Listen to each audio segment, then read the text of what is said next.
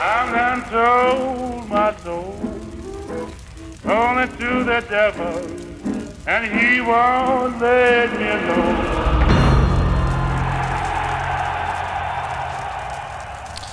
Du lytter til Djævlepakten fra Djævlenes Advokater, lyden af Manchester Uniteds danske fanbases kritiske og kærlige røst. Mit navn er Søren Engelbrecht, jeg er din vært i dag, og det er jeg i fornemt selskab. Rasmus Dines, velkommen. Mange tak. Hvordan er humøret? Kunne være bedre. Hvad, hvad, hvad skal det sige? Jamen, øh, det skal siges, at, øh, ja, det, det skal sige, at øh, vi taber til Arsenal i overtiden, hvor jeg i sidste uge havde bedt om en Rasmus Højlund-scoring i overtiden. Det var vi lige ved at få en assist næsten. Øh, men øh, var tog det fra os, og så, øh, så tog Arsenal tre point. Ja, og det skal vi jo desværre tilbage til. Også velkommen til Erik Ten Hags danske filial, Svante Vettergren.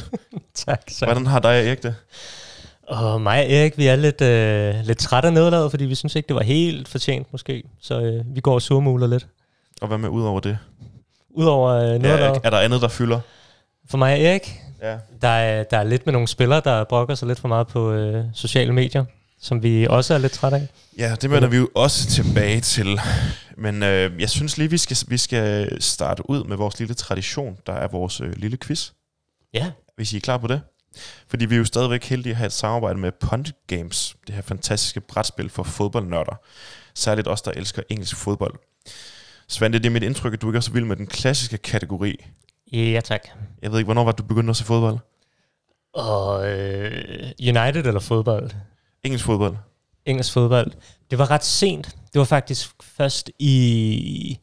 Jeg tror først, det var i 2010, fordi jeg havde ikke nogen kanaler, så jeg kunne se det. Så i 10 begyndte jeg at se det på sådan nogle virkelig dårlige streams, hvor jeg mest har set Dear Show af United-kampe. Ja. Ja. Så i 11 fik jeg en øh, ven med Viaplay. Så, så klassisk kategori, nej tak, herfra. Nej, vi, vi tager en moderne Premier League i stedet for. Det er vel også fint nok for dig, Dines. Ja, det er helt fint. Ja, godt. Det lyder sådan her. Denne målfarlige midtbanespiller havde et godt samarbejde med Andy Carroll, både på og uden for banen. Da Carroll kom i problemer med loven efter en voldsanklage, blev han af retten pålagt at bo hos denne mere modne spiller, så han ikke kunne komme i unåder. Uha. Vi har ikke et hurtigt svar fra Dines den her gang. Nej. Jeg, altså, jeg kan sige et navn, og jeg har ingen idé om, jeg virkelig dummer mig lige nu. Øh, det tror jeg muligvis, jeg gør. Bellamy, er det ikke, vel? Craig Bellamy? Nej. Nej. Må jeg lige få læst spørgsmålet op igen? Måske var det mig, der var ikke... Lad os lige prøve at tage den igen. Ja. Denne målfarlige midtbanespiller havde et godt samarbejde med Andy Carroll både på og uden for banen. Da Carroll kom i problemer med loven efter en voldsanklage, blev han af retten pålagt at bo hos denne mere modne spiller, så han ikke kunne komme i unåder. Altså, Det kan godt være, at vi skal have nogle klubber også. det er selvfølgelig ikke ikke man man spiller for. Han har virkelig været i mange klubber. øh, Carroll føler jeg også. ja. Ja. Man sender heller ikke Carroll til Bellamy, hvis man skal opføre sig ordentligt, tænker jeg. Nej, det, det tænker jeg, det virker fuldstændig ulogisk. Nå, men øh, han starter i Bolton fra 99 til 09. Så kommer han videre til Newcastle og er fra 9 til 11, inden han så kommer til West Ham fra 11 til 15. Og der slutter hans Premier League-eventyr, så er han videre nede i Leinster Orient og Notts County, indtil han i 2018 indstiller sin aktive karriere. Okay, øhm, den har jeg. Du har den nu. Ja. Hvem er det? Øh, Kevin Nolan. Ja, det er det der. Lige præcis. Den er jo ikke, gætter. Ja. Bellamy, Skulle han har bare- aldrig været i Newcastle, har han det? Jamen, det, var i, det er jo i West Ham, det foregår det her, tror jeg. Nå, Jeg tror, spørgsmålet blev lidt svært, når man havde så mange klubber at vælge mellem, fordi Ja. ja. så kunne der lige pludselig være flere valgmuligheder, ikke? Ja, lige Øhm, præcis. Ja. Nå jo, men det er vel en lille, lille oprejsning, at, at uh, Dines ikke bare kan den fra start, trods alt. det er rigtigt. Ja. Og jeg nåede at sige noget den her gang inden, så det kan godt være, det var forkert, men øh, Gav mig lidt tænketid. Og, og Svante, er det stadig 20% rabat, man får ved det er at bruge en stadig særlig? 20 procent. Og ved du, vi har jo faktisk snakket om, at vi har haft en plante, der var helt uddød. Jeg har været med at bruge nogle pundit-penge på en, øh, på en ny plante Er det rigtigt? til os. Ja, og den er stadig så lille, at jeg tror ikke rigtig, man kan se den på kamera, så jeg tror ikke, man får så meget ud af det, men, øh, men jeg tænker, den vokser.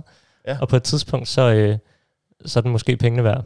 Og hvad er det nu, man skal skrive som rabatkode for at få 20% rabat? Det er djævlene, E D-J-E-V-L-E-N-E. Hermed en opfordring. Og lad os så komme i gang med dagens afsnit.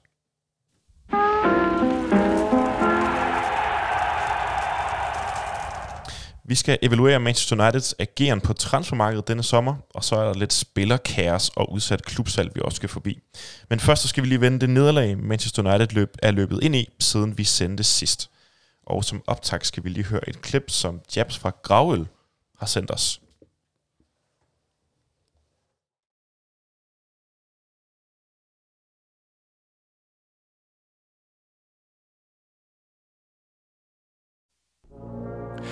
I den bitre fortælling om nederlaget på slagmarken i det nordlige London udsprang dog en sand helteberetning om en savnfigur, vi sent vil glemme. Som skåret i nordisk granit rejste han sig som Holger Danske fra sin stol i Kronborgs kasematter og drog mod drømmene, lyset og hederen. Med bolden ved sine fødder og skjoldet på brystet bemægtigede han sig sin plads i livets pantomime og mindede os alle om, at i os bor noget større, noget bedre, noget magisk – og med vinden i sit prægtige lyse hår fløj han over græsset, som båret på vinger, og strøg forbi enhver forhindring og mang den udfordring. Rank og stolt, som en mægtig Adonis, stjal han vores hjerter og vandt vores gunst. For han er den, som ingen kan vælte. Ham, som ikke kan føjes, og ham vi alle beundrer. Må hans fortælling og hans bedrifter være en evig gave til alle os, som ikke er for ondt stor selvtillid, fagert lyst hår, overmenneskelig statur og fart i støvlerne. Alt det er nemlig forbeholdt de særlige, de udødelige og de guddommelige. Jeg taler selvfølgelig om vores allesammens Rasmus Dines. Hov, nej, Rasmus Højlund selvfølgelig. Måske sendt for dem begge. Men da Peter og jeg er taget på ferie, bliver der ingen gravøl i denne omgang. Så her var et lille heltedigt fra det hensides, som måske kan inspirere snakken om den store dansker. Om det så er Dines eller vores nye nummer 11, det vil jeg lade være op til panelet. Mit navn er Jabs, eller Rasmus. Velkommen til Djævlepakten. Fucking hell. Hvor er det fedt. Tak, Jabs. Der fik du den, Der Dines. fik jeg den. Ja. Det er den, du skal vågne op til hver så? Hvad morgen. siger I? Jamen, du- Dines har jo længe pladet Jabs om at få en, øh, en tale, han kunne vågne op til om morgenen. Ja, ja. Og Jeg tænker, at den her, den øh, sætter selvtilliden i, i ja, højsving. for fanden, mand. Det var lige det, jeg havde brug for. Øhm, ja, mange, mange øh, hvad hedder det, øhm, ligheder går igennem mellem mig og Højlund, men øh, tænker, Er det han, han er lidt mere, øh? lidt mere hurtig end mig. Øhm, jeg tror ikke, jeg tror måske, måske vi er lige høje. Øhm, ja, måske er han også lidt mere kropstærk, hvem ved. Adonis-figuren, den passer... Øh. Ja, den er... Jeg tænkte også, da han sagde, at øh, ham, der ikke kan væltes, at, så tænkte jeg, at der var en Gabriel, der væltede Højlund i kampen, så det måtte næsten være Dines, der blev talt Ja. om her. Ja, Jeg tænkte, det var ikke ikke på quizfronten. Man ikke kan vælte. Det er selvfølgelig Ja. rigtigt. Der er ingen, der vælter ham med tronen der. Nå. en Gabriel her. Nå, vi, vi, Men, kan øh, tale, vi kan tale nok så meget udenom, men vi er jo nødt til at, at, at, at komme, komme til at snakke og, og få snakket lidt om selve kampen. Fordi det var desværre en tung afslutning på Emirates Stadium øh, i går søndag. Manchester United kæmpede en brav forsvarskamp, og i et kort øjeblik havde de stjålet sejren fra The Gunners, da Garnacho efter en friløber køle passerede Ramsdale, efter strålende center forward arbejde af Højlund op ved midten. Men Vars offside-streger ville det anderledes. Målet blev underkendt, og i det 6. tillægsminut dumpede en hjørnesparksbold ned til Declan Rice, som sparkede den ind bag Onana. Og i de døende sekunder gjorde Gabriel Jesus det også. Dines, hvordan oplevede du kampen? Øhm, det er svært ikke at øh, blive lidt sådan forblændet til sidst af, af den, den følelse, man sidder med, at man har, tror, man har vundet kampen. Øh, taget tre point for så, at, øh, at Arsenal løber med det hele, og den er i eufori, som om de havde vundet mesterskabet øh, på Emirates. Øh, når den skuffelse ligesom har lagt sig, øh, så synes jeg faktisk, at øh, vi kan tage rigtig meget positivt med fra kampen, øh, til trods øh, spillemæssigt, at vi øh, viser nogle, nogle ting, som jeg synes var lovende. Og øh, det er lidt det, jeg prøver at holde mig oprejst øh, på her i dag. Nu er det lidt over 24 timer siden, at, øh, kampen sluttede. Ikke? Ja, så ud, uddyb dem endelig. Jamen altså, jeg synes, øh, altså, at vi egentlig øh, får set, altså, hvorfor vi har købt Onana, øh, til ligesom at, at bruge ham som et, et, et taktisk redskab til at holde Arsenal lidt for, fra fadet. Øh, fordi det var ligesom om, at de ret hurtigt indså, at ham kunne de sgu ikke, øh, skulle de, kunne de ikke presse, øh, og dermed kunne de ikke øh, lægge det der massive tryk, som jeg i hvert fald mindes for sidste gang, vi spillede på Emirates, der havde jeg følelsen af, at United aldrig rigtig kunne komme ud af presset. Og jo, jo, bevares, der er masser af plads til, til forbedring øh, på øh, den sidste tredjedel, og nogle spillere, der, der stadig kan blive bedre, eller måske skal, altså, skal være nogen for lasserettet øh, tilbage. øh, til at for, forbedre os. Men, men stadig så synes jeg egentlig, at United er inde i kampen hele tiden, og jeg, jeg sidder med en følelse af chancefordelingen, selvom Arsenal tager mere og mere over, er, er relativt lige, og igen, det er marginaler. Det er centimeter for Garnacho øh, for det mål til at stå, og så er det en afretning. Øh, et lidt heldigt kludermål til sidst af Declan Rice, der, der afgør det. Man kan ikke sige, at det var ufortjent, at Arsenal vandt, men jeg synes heller ikke, det havde været helt tyveri ved højlys dag, hvis øh, Garnacho og United havde, havde løbet med de tre point. Var du tilfreds med taktikken? Altså, i den ideelle verden, jo, så, øh, så så jeg selvfølgelig godt, at, at, at United var længere fremme og dominerer i, i større faser og større perioder af spillet. Men altså, jeg tror ret hurtigt, også med den skadesituation, vi er havnet i, at man godt så det også blive en svær kamp. Øhm, så jeg synes egentlig, at det vi får neutraliseret Arsenal på hjemmebane, så meget som vi gør, det, øh, det synes jeg øh, egentlig er til vores øh, kan man sige, kado. Altså, vi skal have kado for det. Så på den måde synes jeg egentlig, at vi spiller kampen øh, sådan rimelig klogt. Øhm, er vi der, hvor vi gerne vil være? Nej, bestemt ikke. Er der mangler stadig? Ja, helt bestemt. Men jeg synes faktisk, at, øh, at det var måske den mest helstøbte præstation i den her sæson. Indtil videre. Svend, sagde du, sad du også tilbage med den følelse bagefter? At det var den mest helstøbte? Ja. Ikke lige bagefter. Der var jeg mest bare ej og sur over, øh, og bitter over hele den her måde, den kamp ind på. Men jeg er faktisk enig, at hvis man lige lægger resultatet fra sig, så synes jeg, at det har været vores bedste præstation hidtil i den her sæson. Og det er ikke nødvendigvis, fordi det siger så meget, fordi det er ikke, fordi vi har spillet strålende i de andre kampe, men, men i det mindste synes jeg, det går i, i den rigtige retning, og det var en kamp mod et godt hold, hvor vi faktisk er, er med, indtil der måske er spillet små 80 minutter. Øh, så det synes jeg er, er positivt at tage med. Spillede vi ikke bedre fodbold i første halvleg mod Tottenham, end vi gjorde mod Arsenal? Jo, men så faldt vi fuldstændig fra, fra hinanden, hvis man sådan ser det over, over en hel kamp. Så eller det er over den hele 78 kamp, du tænker på her? Ja, eller de første 78 minutter. Derefter bliver det lidt... Så øh, Tottenham, altså det er også et nyt projekt, altså hvor at, at, Ten, at altså Arteta er i hans fjerde fulde sæson nu. Jeg tror, han har fi- været der fire og et halvt år. ikke? Jo. Ja, og så, så det er også det der, hvad er det, man er oppe imod, sammenligner sig mod. Altså Arsenal var i mesterskabskampen sidste år, og Tottenham var helt væk, så selvfølgelig også, at det er et par meter, der er med at tage med. Ikke? Og så er det bare vildt, det var bare apropos Onana. Vi, vi er gået fra De Gea sidste sæson til, nu så jeg, at den øh, United-spiller, der i kampen mod Arsenal førte bolden mest frem, både med sine pasninger og med sin løb, var Onana. Men er det nødvendigvis en god ting? Altså, jeg tænker ikke nødvendigvis, det er en god ting, at det er ens målmand, der gør det, men det siger noget om Onanas kvaliteter. Men der var også mange situationer, hvor han egentlig ender med at losse den langt som en quarterback, øh, og egentlig altså sigter mod øh, Rashford, øh, hvor han ikke vinder øh, ret mange af duellerne. Hvor meget giver det så, at han står halvvejs op på vores egen banehalvdel? når han gør det? Jamen, det, ja, det er et godt spørgsmål. Men jeg synes heller ikke, altså... Jeg synes måske, vi manglede noget bevægelse fra vores forreste mand. Vi havde det lidt svært i opbygningsspillet generelt. Vi så også, at vi var spillet generelt meget langt tilbage på vores egen banehalvdel, fordi vi havde svært ved at få bolden frem. Men jeg synes, mit generelle indtryk fra hans kamp var bare, at han gjorde det sværere for Arsenal at presse os, fordi han er gode venner med bolden, og jeg synes generelt, vi havde en anden tålmodighed i vores opbygningsspil. Altså, jeg synes, vi i højere grad forsøgte at spille den rundt, indtil vi kunne finde en, en afleveringsmulighed frem i banen. Så det er klart, det kunne ikke altid lade sig gøre, og så spiller man den langt, og så mister man den nogle gange. Men jeg synes, det er en klar forbedring i forhold til, hvad vi så sidste sæson. Så handler det også om, at der i virkeligheden, altså der mangler den her, den eller de her midtbanespillere, der kan modtage den, øh, hvor de er presset.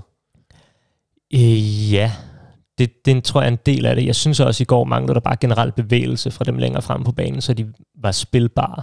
Men det er helt klart et problem på, på midtbanen. Jeg tror også, det var sidste eller forrige gang, hvor jeg snakkede om den her, altså den døde trekant, hvor bolden umuligt kan komme frem af med, med Varane og øh, Casemiro og Juan Bissaka, så det er klart et problem, men jeg synes, i går handlede det lige så meget om, om bevægelse. Er du enig, Dines?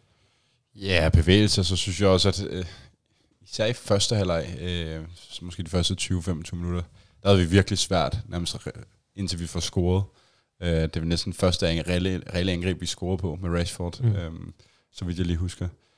Så synes jeg også virkelig, at vi fik set det her med, jamen, når Onana bliver tvunget til at spille den langt, for du kan ikke altid bare forvente at spille den ud til perfektion, og det er jo stadig noget, som der bliver trænet på, og, og United er i den opbyggende fase, selvom vi er i andet år med Ten Hag, fordi det tror jeg, man ret hurtigt opgav med, at Rea, det kunne blive, uh, var, var den bedste løsning. Øh, men jeg synes virkelig, man fik set, da øh, Højlund kom ind, og man så forsøgte en lang løsning, hvor meget det så også gav bare på, altså det uro og kaos, han skaber, på grund af hans størrelse. Det er ikke alt, han vinder, men han, vi får vundet trods alt nogle anden bolde, og øh, der sker ligesom noget omkring ham, og vi får samlet op et højere sted. Så jeg tror også, at det du siger, der er manglende bevægelse, jeg tror også, at de typer, du havde deroppe, fysisk måske havde det svært mod, øh, mod Arsenals øh, firebakkæde. Øh, Så, så i virkeligheden kan man sige, det, det er Ten Hag's andet år, men det er første år, hvor han har den angriber, angriber-type, han gerne vil have, den målmandstype, han gerne vil have. Er det sådan, vi skal se det? ja, det, det, det altså, man kan jo dårligt nok sige, at han har haft en angriber i første år. altså, der var ikke meget. Han var tilbage i Ronaldo, og så kom, øh, hvad hedder det, Vekhorst, og så til sidst, øh, hvad hedder det, Martial har været skadet, øh, stort set hele, hele tiden. Han ligner i hvert fald ikke en, der har været fedt meget længe. Jeg tror virkelig lidt, vi skal se det her som sæson altså 1,1, fordi der er bare, vi har nogle nye typer, der gør, at vi kan begynde at spille på en ny måde, og det skal bare implementeres, og det vi er i gang med nu. Altså, så, så det er start fra 0 på rigtig mange punkter. Og man så det nemlig, da øh, Højlund, eller Adonis, eller, eller hvad vi skal kalde ham, ja. kom på banen, navnebror. at det gør, bare, det gør det muligt for Onana at spille den her slags afleveringer, som han ellers normalt er god til, øh, og som kan gøre, at vi kan rykke spillet frem enormt hurtigt, og det vi ikke kunne før. Og det har Ten Hag ellers været glad for i sine tidligere klubber også. Så jeg tror bare, at vi begynder at se nogle af de her ting blive implementeret stille og roligt. Prøv at sætte nogle flere ord på, hvad det var, Højlund gjorde, da han kom ind. Øh, jamen, han har bare en helt anden fysisk styrke. Altså, han kunne, øh, kunne for det meste holde Gabriel væk og modtage bolden med ryggen til mål, og så lægge den videre til... Øh, han fik den la- vel lagt af til Bruno et par gange. Det var også den måde, vi skabte målet på til, til Garnaccio. Øhm, annulleret mål. Men, men, men det er ligesom bare at have den... Altså have en opspilstation, øh, som netop er en kæmpe gevinst, når man ikke kan spille den kort ud. Så er det bare rart at sige, godt, nu kan vi spille den 40 meter, og så rykke hele vores angreb op på meget kort tid. Sådan lidt en Brentford-taktik, vel i virkeligheden, ikke? Jo. Øh, der var en anden positiv oplevelse, jeg blev mærke i, og det var vores øh, venstre, vores højre bak, der var over på venstre bak, Diogo Dalot. Er det en overdrivelse at sige, at han, han pakkede øh, Saka ind i store del af kampen? Han havde Saka i lommen hele kampen Ja, havde han igennem. ikke det? Jo, fuldstændig. Jeg har været meget imponeret over de præstationer, vi har set fra ham på venstre bak her nu. Øh, jeg kan ikke se nogen grund til, at han skal sættes af lige forløbig. Heller ikke, selvom han er på den øh, forkerte flanke. Og heller ikke selvom der er hentet en erstatning ind. Og Regalon, Ja. og Regalon hedder det vel. Der er vel en grund til, at han, øh, han skulle bare sidde på bænken, mens der lå øh, brillerer, tænker jeg. Det kan vi lige vende, øh, vende tilbage til. Øh, og og jeg synes egentlig heller ikke, vi skal beskæftige os mere med sæsonens andet nederlag i London, øh, fordi det er blevet tid til at kigge på sommerens transfervindue.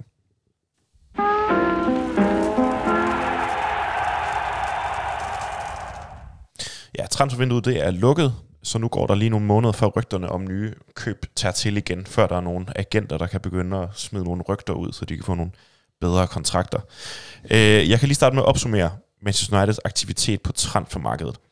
Ind er kommet Mason Mount, André Onana, Rasmus Højlund, Altay Bayindir, vores nye nummer et, Johnny Evans, Sergio Reguilon på en lejeaftale, der kan rives i stykker i januar, og Sofian Amrabat på en øh, lejeaftale, der andet lige bliver en permanent handel næste sommer. Er I øh, som fans tilfredse? Altså, hvis vi kun kigger på det, der er kommet ind, så, Ja, så er jeg faktisk øh, ordnet set øh, ret godt tilfreds.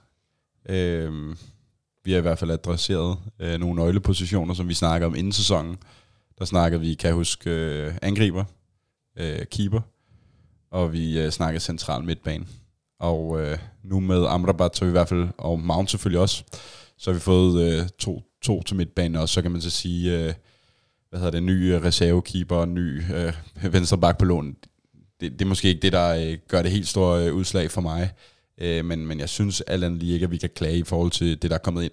Øh, der synes jeg egentlig, at vi kan være, være relativt øh, godt tilfredse. Og så det, vi har set indtil videre for nu Højland kort i går, men også øh, Onana indtil videre.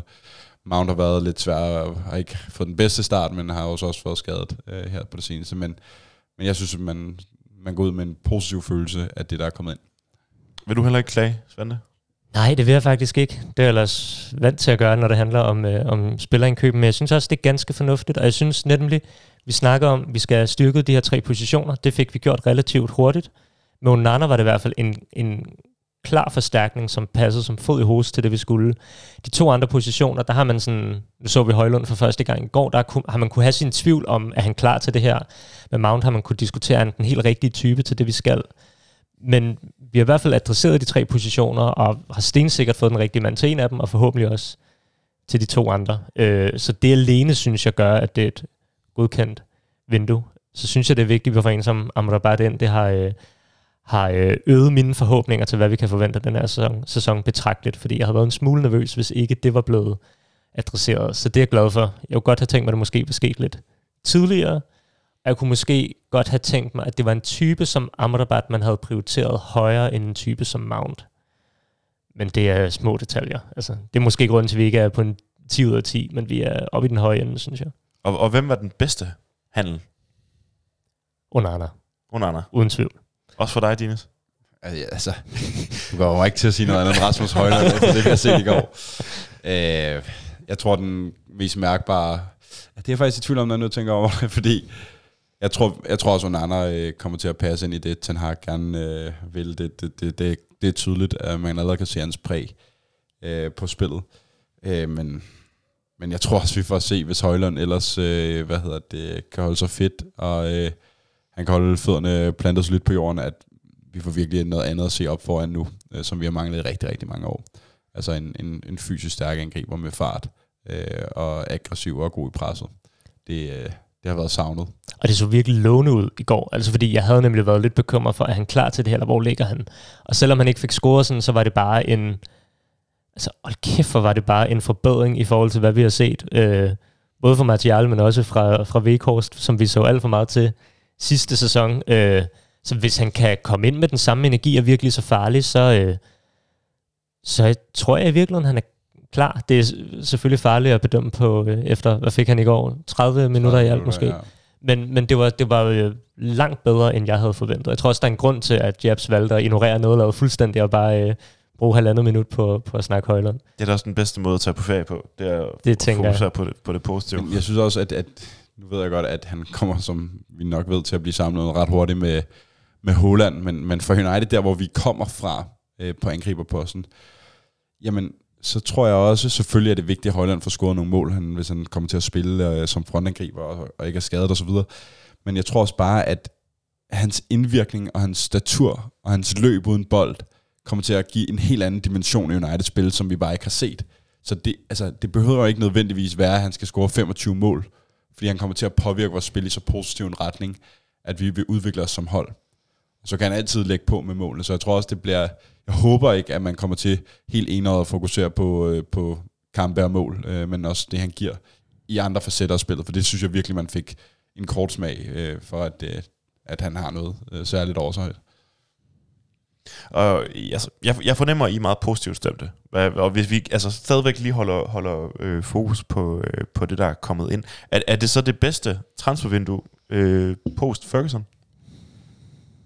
Det er jo umuligt at sige, fordi altså, det er så early days. Altså, jeg husker også uh, sommertransfervinduet øh, 2021. uh, øh, Ronaldo, Varane og Sancho. Se, hvordan det gik. Altså, det blev jo kaldt det vildeste transfervindue, ikke? Uh, og har jo ikke båret særlig meget af sig. Øh, lad os bare slå det fast. Så jeg, jeg synes, at det, det, det er meget, meget tidligt at sige, for det handler jo også om, ja, slå Højlund til.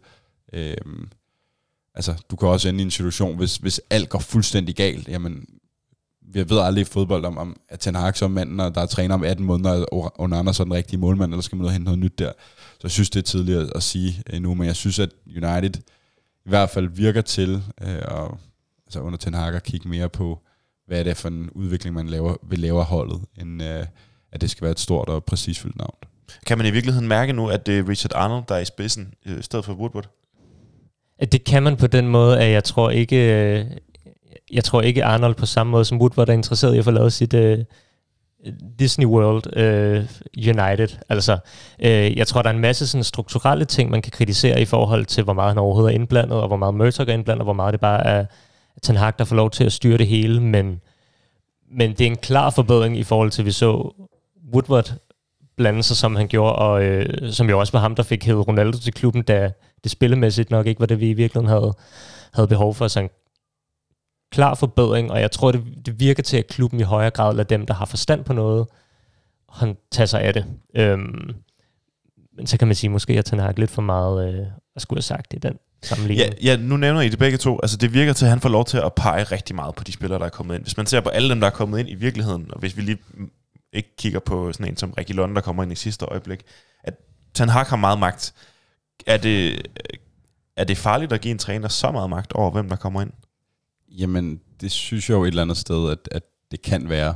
Øhm, og selvfølgelig skal man bakke sin træner op, og selvfølgelig er det også fint, at han kommer med input, men jeg kan godt være bekymret for, om man kommer til at overse nogle andre muligheder, som også vil passe ind, som ikke nødvendigvis har arbejdet sammen med Ten Hag. Det virker jo lidt som om, at det, det stempel skal tækkes af, før at man går videre i en, en eller anden form for, for hvad hedder det, handel. Det er i hvert fald sjovt at se, øhm, når der er nogle rygter, spiller rygter til, så kommer man lige ind og leder, har de, har de arbejdet sammen med Ten Hag tidligere. Hvor den hollandske forbindelse. Præcis, ikke? Ja, enten skal de spille i jeres division, eller så skal de arbejde sammen med ham. Men altså for eksempel, nu kan man se på et hold som, som, som Brighton, øh, hvor jeg virkelig synes, at de finder nogle spændende spillere, og, og, og på nogle markeder, hvor jeg tænker, der burde United også godt kunne være. Hvorfor skulle det ikke være det? Altså i Sydamerika, der henter de virkelig nogle lovende spillere ind, og, og der er det der, hvor jeg sidder og tænker, hvorfor er det, man ikke kan gå ind og se på nogle af det, de muligheder, øh, i stedet for at, at hente dem, når de har været i Brighton, og de koster måske ja, 10 gange så meget, end hvad man, man kunne have fået dem for i første omgang. Og nu tænker jeg ikke bare på Caicedo, øh, fordi jeg synes, der har været flere eksempler derfra. Øh, og og der, der kan jeg godt være bekymret, at man ensporet følger, øh, hvad hedder det, hans beslutninger, som det virker til. Men kan man ikke også sige, at de hold, der, der kæmper med om, om mesterskabet, har gjort det de seneste år, det er City, Arsenal og, og Liverpool, og de har vel det til fælles, at det er deres manager, der har peget ret meget på mange af de spillere, der er kommet ind. Det tror jeg faktisk ikke. Det tror du ikke? Jeg hørte Guardiola i et interview sagde på et tidspunkt, at han har tillid til sportsdirektøren og rekrutteringsafdelingen, så han godkender, men det er ikke ham, der er bannerfører for, hvilke spillere, der kommer ind. Øh, han accepterer det i højere grad. Øh, da Jürgen Klopp kom til Liverpool, der var han jo ellers kendt fra sin Dortmund-tid at have ret meget ansvar, og der var noget skriverier omkring, at, at der var lidt uenighed om, hvordan det skulle køres, men der accepterede han ligesom også, at det var noget, der foregik i et samarbejde. Så det er jo slet ikke, fordi Ten Hag ikke skal være involveret. Det skal han i allerhøjeste grad. Men jeg tænker, der sådan er to store problematikker ved det. Det ene er, at hvis det 100% af manageren, der styrer, hvilke spillere, der kommer ind, så er du ikke garanteret, at det er spillere, der også passer på længere sigt, i den tid, hvor manageren ikke er der længere. For det andet, managers er ikke eksperter i spillerrekruttering. Øh, så du er ikke sikker på at få de dygtigste spillere ind. Altså, du skal have nogen, der er specialiseret inden for det her, og ved, hvordan finder vi de dygtigste spillere. Og, og øh, man kan sige, jeg tror også, at United har et helt rekrutteringssetup, der godkender de spillere, Ten Hag udvælger.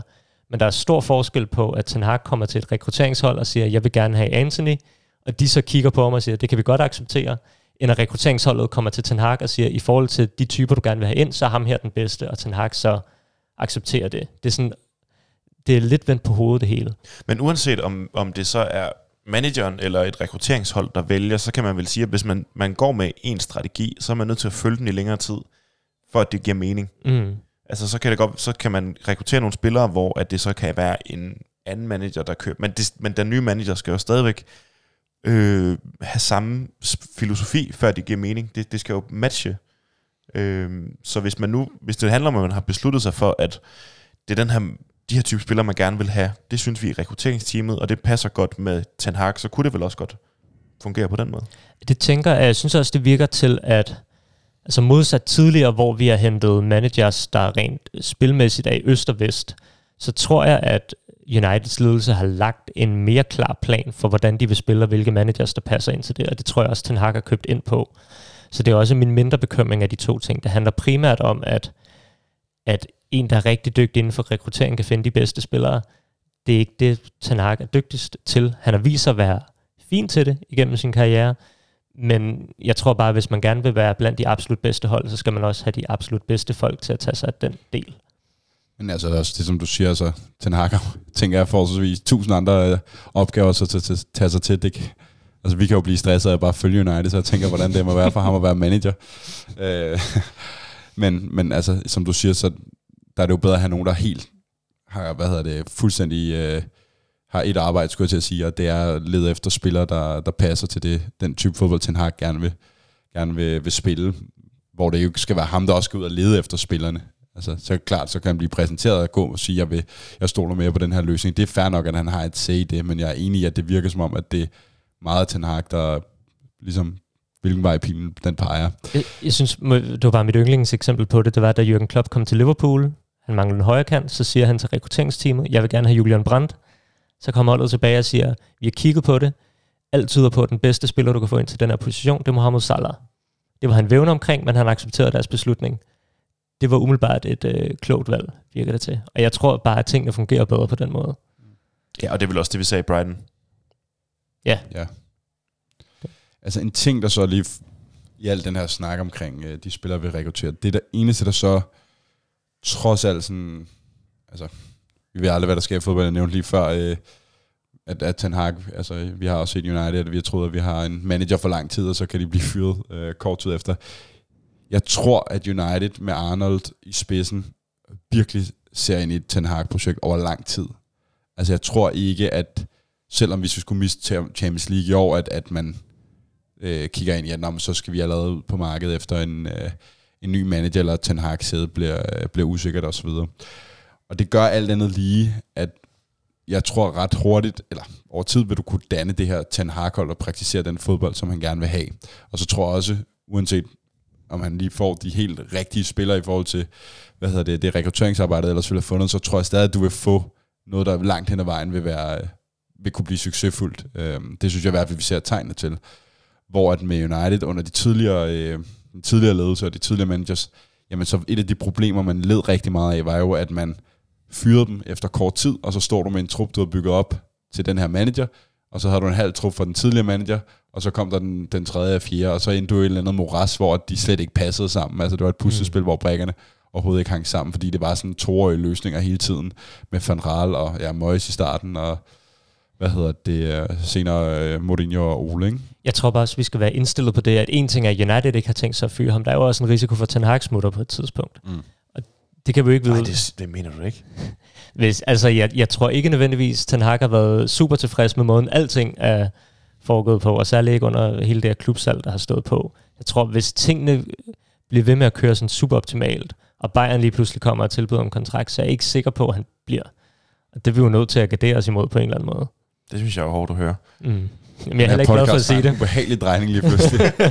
Jeg må tilbage til, hvad det positive spor. Men, men Jeg vil ikke hvilken, snakke noget mere om det nederlag. Det var Jamen, så lad, lad, os lige, lad os lige blive ved ham, og lad os blive ved de, de, de spillere, der er kommet ind i den her, øh, det her vindue. Hvilken karakter vil I så give Erik Ten Hag, hvis det er ham, vi skal fokusere på? Altså hvis vi udelukkende beskæftiger os med de spillere, der er kommet ind, fordi han Ja. er jo ikke... Det er jo ikke ham, vi, der... vi, vi går videre til, det, til salgene bagefter. Ja, så- så, vi så kigger på dem, der er kommet ind. Jeg vil nok sige 8 ud af 10. Jeg har præcis det samme. Jeg har faktisk skrevet en karakter ned, selvom du ikke havde øh, bedt mig om det. Jeg har også skrevet 8 ud af 10, og jeg tror, øhm, hvis vi skulle have fået 9 ud af 10, så er det for meget krævet, at vi havde til de tre positioner, vi forstærkede først, havde været helt sikre på, at vi havde fået de absolut bedste spillere ind til de positioner. Skulle vi have fået 10 ud af 10, så er det også krævet, at vi havde forstærket os i midterforsvaret på højre bak. Så, så lad os gå videre til, til noget, hvor jeg ikke tror, I giver 8 ud af 10. Øh, det, det, det er salgsdelen. Øh, øh, hvis vi tæller øh, kontraktudløb og lejeaftaler med, så er det 23 spillere, der har forladt klubben den her sommer. Øh, blandt andet Ethan Laird. Ja, Øh, og vi skal, 0 nok ud af lige, 10. vi, vi skal nok lige dykke ned i nogle af de enkelte handler, men først så vil jeg lige høre, hvad I overordnet synes om Manchester Uniteds øh, evner på den front lige nu. Vi, vi var jo lidt inde på det i sidste, øh, sidste uge.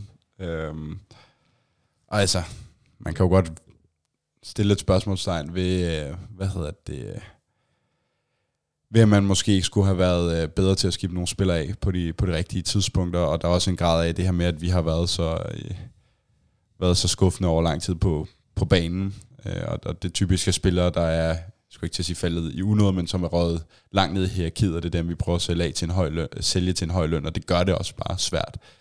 Øh, jeg, jeg tror et eller andet sted, at øh, hvis vi skulle helt opringe for mig, jamen, så skulle vi nok have måske skibet en Maguire afsted. Nu kan det, nu kan det så vise sig, at vi får brug for ham øh, i sidste ende. Øh, I bagklodskabens lys, så kunne det også være, at man skulle have takket ja, hvis øh, man kunne have solgt øh, McTominay. Øh, det virkede til, at der var et bud på ham øh, tidligere på vinduet, men der troede man, man kunne få noget mere for ham. Øh, så de to spillersalg ville i hvert fald have lunet øh, på den front øh, i min optik. Og så er der så hele den her, det her mysterie nu, der hedder Jadon Sancho, men det skal vi berøre lidt senere. Ja, og det gode ved, at vi ikke solgte Harry Maguire, det var, at vi lige pludselig fik uh, Leicesters gamle midterforsvar at se. Den gode gamle Øh, duo. Ja, lige præcis. Svende, hvad giver du? Øh, hvad for en karakter giver du for salgsdelen? Åh, oh, det er et godt bud.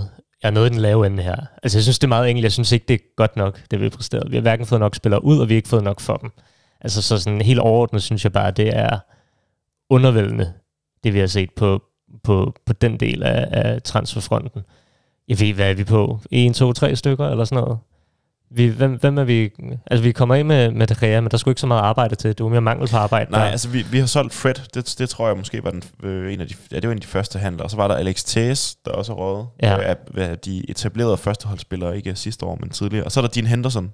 Der og. Elanga. og Elanga Ja, øh, til den mængde, hvis man kan sige, han har været øh, etableret. ja. Og så en masse, masse ungdomsspillere. Ja. der er råd for øh, meget få penge. Jeg synes, det er undervældende, vi ikke... Altså sådan, kontrakten med Fred blev også... Øh, der udnyttede vi den der option, hvilket, så vidt jeg ved, betyder, at vi nærmest ikke har fået noget for ham, fordi der er en eller anden kontraktuel ting i, øh, i den slags. Og så har vi fået 15 lige nu for Henderson, som vi nok kunne have fået 40 for, hvis det var for et par år siden, ikke? Øh, og så i lanke til 10, som man ved, at øh, City eller Liverpool har så fået solgt for 20-30 stykker. Altså, jeg synes bare... Vi snakkede jo sidste gang om alle forklaringerne på, hvorfor det er så sløjt, men jeg synes bare helt overordnet, det er... Det er, altså, det er en tynd kop te. Ja, ja I, I, var, I var inde på det sidst, så vi behøver ikke Mm. dykke mere ned i det. Men, men kan man så ikke af den grund også sige, at dem, der står og skal sælge nu, det er de er tynget af det arbejde, der er gjort tidligere af nogle andre? Jo, helt bestemt. Altså, der har været meget øh, væv. Nu nævner du din Henderson. Altså, der har jo været, da han var varme, så var der jo ja, 40 millioner pund. Var det til Tottenham eller Chelsea eller sådan noget? Bayern var også interesseret på et tidspunkt. Ja, øh, og det var der, hvor han var sådan... Man tænkte, at han skulle til at tage over for De Gea. Og den der tøven øh, var jo det, der gjorde, at øh, man så valgte at beholde ham, i stedet for at sige, at vi, vi satser på dig, eller så skipper vi dig videre. Og så er hans værdi jo så faldet, øh, og han løbet ind i skader. Det har så heller ikke øh, hjulpet øh, så meget. Og det er jo det, der er problematisk, ikke? at man ikke ligesom kan sige, okay, jamen, du er på, det er nu, du har den højeste salg, fordi vi er måske ikke, vi regner ikke med dig alligevel, helt alligevel. Jamen, så er det jo der, man skal træffe, øh, træffe beslutninger egentlig, til, altså få, få solgt ud. Vi snakker også om Lingard sidste gang, en vi jo med ikke at få noget for, og var det året for inden, der kunne vi have fået 25 millioner pund for ham for West Ham, ikke? Jo. Altså de penge, øh, dem kunne man godt have brugt øh, i det her transfervindue også. Det er jo også, når vi ser på for eksempel Amrabat, hvorfor han ender med at komme så sent. Det er jo netop, fordi der har været øh, problemer med financial fair play, og, og vi også skulle have solgt nogle spillere. Vi Ja, og hvorfor til- han kommer på en lejeaftale. Og, Ja. Altså, det var jo helt kaos til sidst. Jeg vil sige, hvis United skal have ros for en ting, så synes jeg, der har været en ret stærk beslutsomhed omkring at få skibet mange af de her ungdomsspillere afsted, som man formentlig har vurderet ikke har været gode nok. Eller øh, jeg kan ikke helt tro på det med Ethan Laird, men, men eller som man i hvert fald har vurderet, hvis de bliver solgt, og så kan man måske få dem tilbage på et tidspunkt. Men, men der synes jeg, vi har set noget af den beslutsomhed, som vi ellers har savnet lidt generelt. Og så kan det godt være, at vi har fået forfærdeligt lidt for dem, men, men det virker bare til, at der var en klar vurdering. Godt, den her spiller er ikke god nok. Ud med ham. Vi så det samme med James Garner sidste sæson, hvor mange nok havde forventet, at han måske kunne spille en rolle. Så hellere for de der 10-15 millioner pund, vi fik for ham. For. Det synes jeg er fint. Så i virkeligheden også lidt ligesom ja, det, som City gør. Nu, nu de sælger Cole Palmer til, til Chelsea, ikke?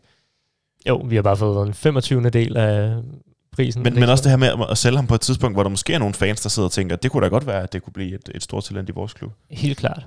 Det synes jeg er fint at gøre. Og man kan sige, at en ting er så at sælge til Chelsea, så har du ligesom også afskrevet ham fuldstændig. Men når vi sælger Ethan Laird til Birmingham, så udelukker det jo ikke, at vi kan hente ham tilbage på et tidspunkt.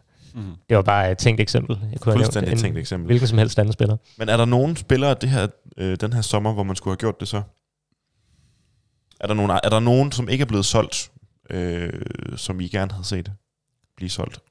Jeg synes, der er nogle stykker. Ja, lad os så komme med dem. Van de Beek. Ja, hvad skete der lige der? Det virker også til, at der er nogle United-spillere, der er lidt for glade for deres løn, og så måske ikke er så øh, entusiastiske i forhold til at komme videre, og så bliver de hængende. Det tror jeg har været tilfældet for ham. Også var meget snak om, det var tilfældet for Maguire. Øhm, McTominay synes jeg også godt, vi kunne have skibet afsted. Havde vi kunne hente erstatninger, havde jeg også gerne set Juan Bissaka og Martial få et, øh, et lille, pænt los i røven. Men, men er det... Altså, man kan også vente om at sige, hvis, de kun havde fået... Altså, der går, der går mange rygter om, hvorfor det er, at Harry Maguire han ikke blev solgt. En ting er, at han... En teori er, at han gerne vil have, øh, have penge for, for at skifte, men andet er også, at, øh, de, at United, de værdisat ham højere, end hvad West Ham gerne vil betale. Kan man ikke også sige, sådan, okay, men han er en fin backup, og det, det er også, øh, at 30 millioner pund, det er for lidt? Var klubberne ikke blevet enige? Det synes jeg, at, at man, der kom frem, at øh, West Ham United var blevet enige om en sum for Maguire øh, på de der 30 millioner pund. Øh, men det, der ligesom ventede, eller var, øh, var hans kontraktsituation, at han ville have penge op front af United, for ligesom at skulle gå ned i løn. Det er i hvert fald øh, den udlægning, jeg har øh, læst. Jeg synes, noget af det, jeg har læst, har også været, at United, inden de solgte Maguire, ville have en erstatning ind, Ja, og der ja. krævede Bayern mere for Pavard, end de havde forventet, og så kunne det ikke lade sig gøre, og så trække det ud, og så sagde West Ham nej tak. Så jeg tror, der måske har været flere årsager til, at, at lige den handel ikke lykkedes. Men ville I gerne have siddet med Pavard i stedet for Maguire? Ikke, det der også er med Maguire, det synes jeg også er den her øh, lidt triste fortælling om, at, at altså en, en, en anfører, der faktisk øh, de første to sæsoner, det skal man også huske på, gjorde det, gjorde det ret godt. Altså øh, var vigtig for United, og var vigtig under Ole øh, i det, det projekt, man troede, man skulle bygge op der. Øh, men det er jo hele er jo, altså, er jo gået fuldstændig galt. Ikke? Altså, det er jo øh, styrtdykket øh, i, i den, hvad er det nu, to, to sæsoner siden, øh, i Ole og, og Ranjek-sæsonen. Øh, og han er jo ikke rigtig kommet, så og, altså, det er jo blevet en anden, desværre, en eller anden latterliggørelse af ham nu, hvor at i går ser man, at han bliver skiftet ind, og, øh, og Arsenal-fans øh, jubler ironisk. Ja, der bliver hæppet, der bliver bare sunget Harry Maguire på Præcis. hele stadion. og, og det er der, hvor jeg sidder og tænker, jamen, når han sidder der og er verdens dyreste, en af verdens dyreste forsvarsspillere, der er sikkert nogen, der har slået ham nu, jamen, øh, så, så havde det været bedre for ham og for United at få, få, få cashet ind, og, og så øh, få noget ny ind, øh, for ligesom at få øh, ja, lukket det sår, skulle jeg til at sige.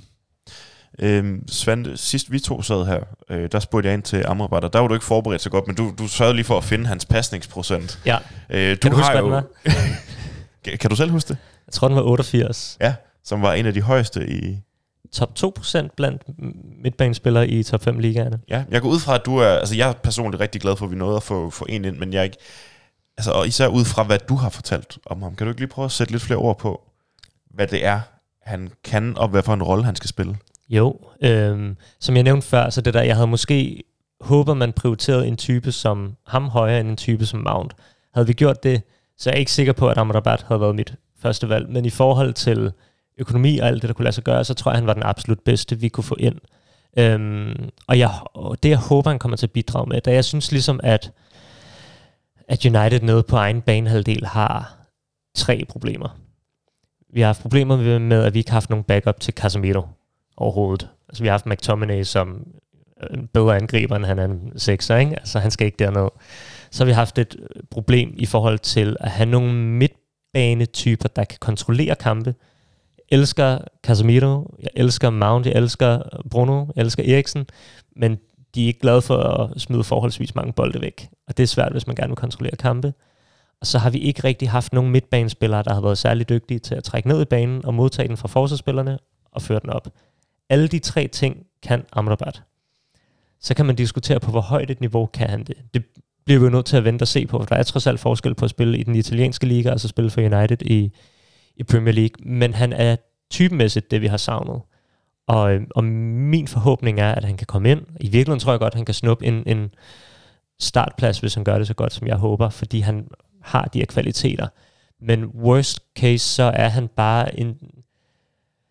Hvad kan man sige? Jeg har, øh, jeg har været lidt usikker på, hvordan det ville gå i den her sæson, hvis Casemiro ikke slog til, eller hvis vi ikke kunne kontrollere kampene, eller hvis vi ikke havde nogen, der var bedre i opbygningsspillet. Nu har vi den type, og det giver mig bare en anden sikkerhed i forhold til, at så skal det nok gå på en eller anden måde. Men hvis han skal ind i startopstillingen, hvem skal ud? Øhm, jamen i virkeligheden, det der er fedt ved ham, det er, at han kan jo flere forskellige ting. Hvis Casemiro ikke finder sin form ordentligt, så kan han erstatte Casemiro og spille sammen med Mount og Fernandes. Han kan også sagtens spille på Mounts plads. Måske ikke lige så offensivt som Mount, men så i sådan en en rolle mere, eller den Eriksen havde sidste sæson, så han spiller ved siden af Casemiro. Øhm, og hvis jeg skal komme med sådan et øh, rigtigt øh, hipster bud, så har han jo spillet højre bak for Ten Hag tidligere. Øh, om det er en god idé, når vi spiller mod bold, det er jeg ikke sikker på, men med bolden, så, så tror jeg faktisk godt, at, at det kunne give mening på nogle punkter i forhold til, at vi har en spiller, der kan bygge spillet op nedefra. Det giver også Casemiro en større frihed til at ikke have lige så meget ansvar, men også gå med frem, som han har været glad for nogle gange. Aner ikke, om det er en god idé, men, men jeg tror ligesom, han, øh, han kan nogle forskellige ting dernede, og kan måske godt blive spillet på nogle forskellige positioner. Så han, han giver ret mange muligheder, som jeg ser det. Hvad er chancen for, at når vi er henne i, lad os sige marts måned, at det er Kobe Maino og Amrabat, der ligger nede på den centrale midtbane? At det er dem begge to? Ja. Den tror jeg ikke nødvendigvis er så høj, men jeg tror, den er okay høj, for det er en af dem. Og tror, er, det, er det fordi, at de andre ikke er gode nok, eller er det fordi, de kan noget, som uh, Ten Hag gerne vil? Jeg tror, det er fordi, de kan noget, Ten Hag gerne vil, og jeg er faktisk også den overbevisning, at jeg tror, Kobe Maino havde fået en større rolle, end vi havde forventet os, hvis ikke han var blevet skadet. Jeg tror, der var en grund til, at han startede de her store kampe under preseason, i stedet for blandt andet Casemiro. Jeg tror, det er fordi, Ten Hag er klar over, at vi mangler nogen, der har de her kvaliteter. Og Maino havde dem, og så kan det godt være, at hans øh, niveau her og nu ikke er lige så god som de andre, men, men det er vigtigt for holdet, at vi har en, der kan de her ting. Øhm, og det samme er det med Amrabat, så, så jeg er ikke sikker på, at de kommer ind i startopstillingen med det samme her nu, men når vi når til marts, så vil jeg ikke blive overrasket, hvis øh, Casemiro eller Mount er røget ud på bekostning af dem. Dines, er du under omstændighederne lige så begejstret for Amrabat? Altså, når jeg hører Svante øh, tale om det, så, så er jeg der. Øh, skal jeg være ærlig, så er det begrænset, hvad jeg ser af Fiorentinas kampe. Øh, og jeg øh, altså, nægter seriøst at se de der YouTube-videoer, der bliver lavet, øh, de der compilations der, fordi der kan du altså få selv øh, Beppe til at ligne øh, Ronaldo i sin velmagsdag, ikke? Øh, men jeg kan huske ham for, øh, hvad hedder det, VM-slutrunden. Der er det her klip, øh, hvor han jagter, det er Mbappé ja. i øh, semifinalen. Han laver en Axel Tuansebe. Ja, øh, det er i semifinalen der med Marokko mod Frankrig. Ja. Øh, og hvor man bare kan se, at han, han er ikke lige så hurtig. Øh, det, det tror jeg, der er få spillere, der er. Øh, men han, han får alligevel på en eller anden måde bare kastet sig ned, vundet bolden, og rammer også lige for taget øh, lidt af Mbappé og så videre.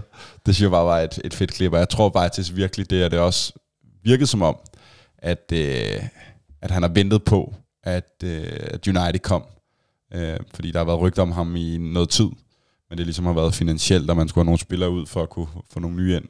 Øh, og han har bare ventet på, at det, det blev United. Det, det synes jeg lover godt i forhold til, at øh, skal der ikke gå helt VK's i den, at han nærmest bliver benådet over at spille i, i klubben, men, men jeg tror egentlig, det kan være en rigtig smart handel. Øhm, også fordi det er på lån, og du har ikke en, hvad hedder det, du har en option, så en mm. mulighed for at købe ham, hvis det viser sig, at han, han er også så god, som, som Svante nu, nu siger, han er. Øhm, så øh, jeg, jeg synes egentlig, det er, en, det er en smart handel, og vi havde brug for noget ekstra, det synes jeg, de, de i hvert fald, ikke så meget i går, men de første tre kampe har vist, at vi er tyndt besat på, på midtbanen i nogle, i nogle øh, særlige områder. Jeg vil også sige, at nu øh, det virker til Fiorentina foretræk at få en, en øh, hvad hedder det, obligation? Hedder det obligation på den dansk? Obligation. I don't know, det er også lige meget. Men det virker i hvert fald til, at, at de gerne vil have, at han ligesom blev afsat permanent, og United har så valgt at betale væsentligt mere for at låne ham, for så at have en option på det i stedet for. Og jeg tænker også, at det siger noget om, at United måske er usikker på, om han har niveauet, øh, eller de måske foretrækker at få en helt ny ind til sommer, eller de tænker, mig nu om et års tid er klar til at overtage den rolle, som han ellers er tiltænkt. Øh, jeg tror i hvert fald, jeg, jeg tror, man skal tillægge den betydning, at de har valgt at betale 10 millioner euro for at låne ham, i stedet for at hente ham permanent. Du, du, du sagde før, at du ville gerne have, at den her position var blevet prioriteret noget tidligere, og så skulle det ikke have været Amrabat. Hvem skulle det så have været? Det ved jeg ikke. Det, er godt. Ja, ja, det, var, det var bare for at anerkende, at der er selvfølgelig spillere, der har et væsentligt højere niveau her nu, men også et større potentiale. Øhm, hvem det lige præcis skulle være, um, altså så er det jo, men så har vi jo de der urealistiske øh, scenarier, ikke? Altså der er ingen tvivl om, en, en Frenkie de Jong havde været det absolut fedeste at få i den her position. Det ikke kunne lade sig gøre. Øhm, det var bare for at at anerkende, at, øh, at, at selvom jeg taler Amrabat op, så findes der selvfølgelig bedre spillere. Øh, og jeg kunne godt have tænkt mig, at vi har fået den type ind til på et højt niveau. Der, blev, der var også rygter om Gravenberg, inden han røg til Liverpool. Altså man kan sige, at, øh, at nu snakker om de der tre ting, jeg har savnet fra vores midtbane. Gravenberg ville nok løse to af dem, men vil ikke kunne være en backup til Casemiro. Øh, så på den måde har jeg foretrukket Amrabat, fordi han løser flere af de her problematikker. Dines, var der nogen, du sad og kiggede sulten efter, som øh, United ikke endte med at hente, eller ikke gik aktivt efter?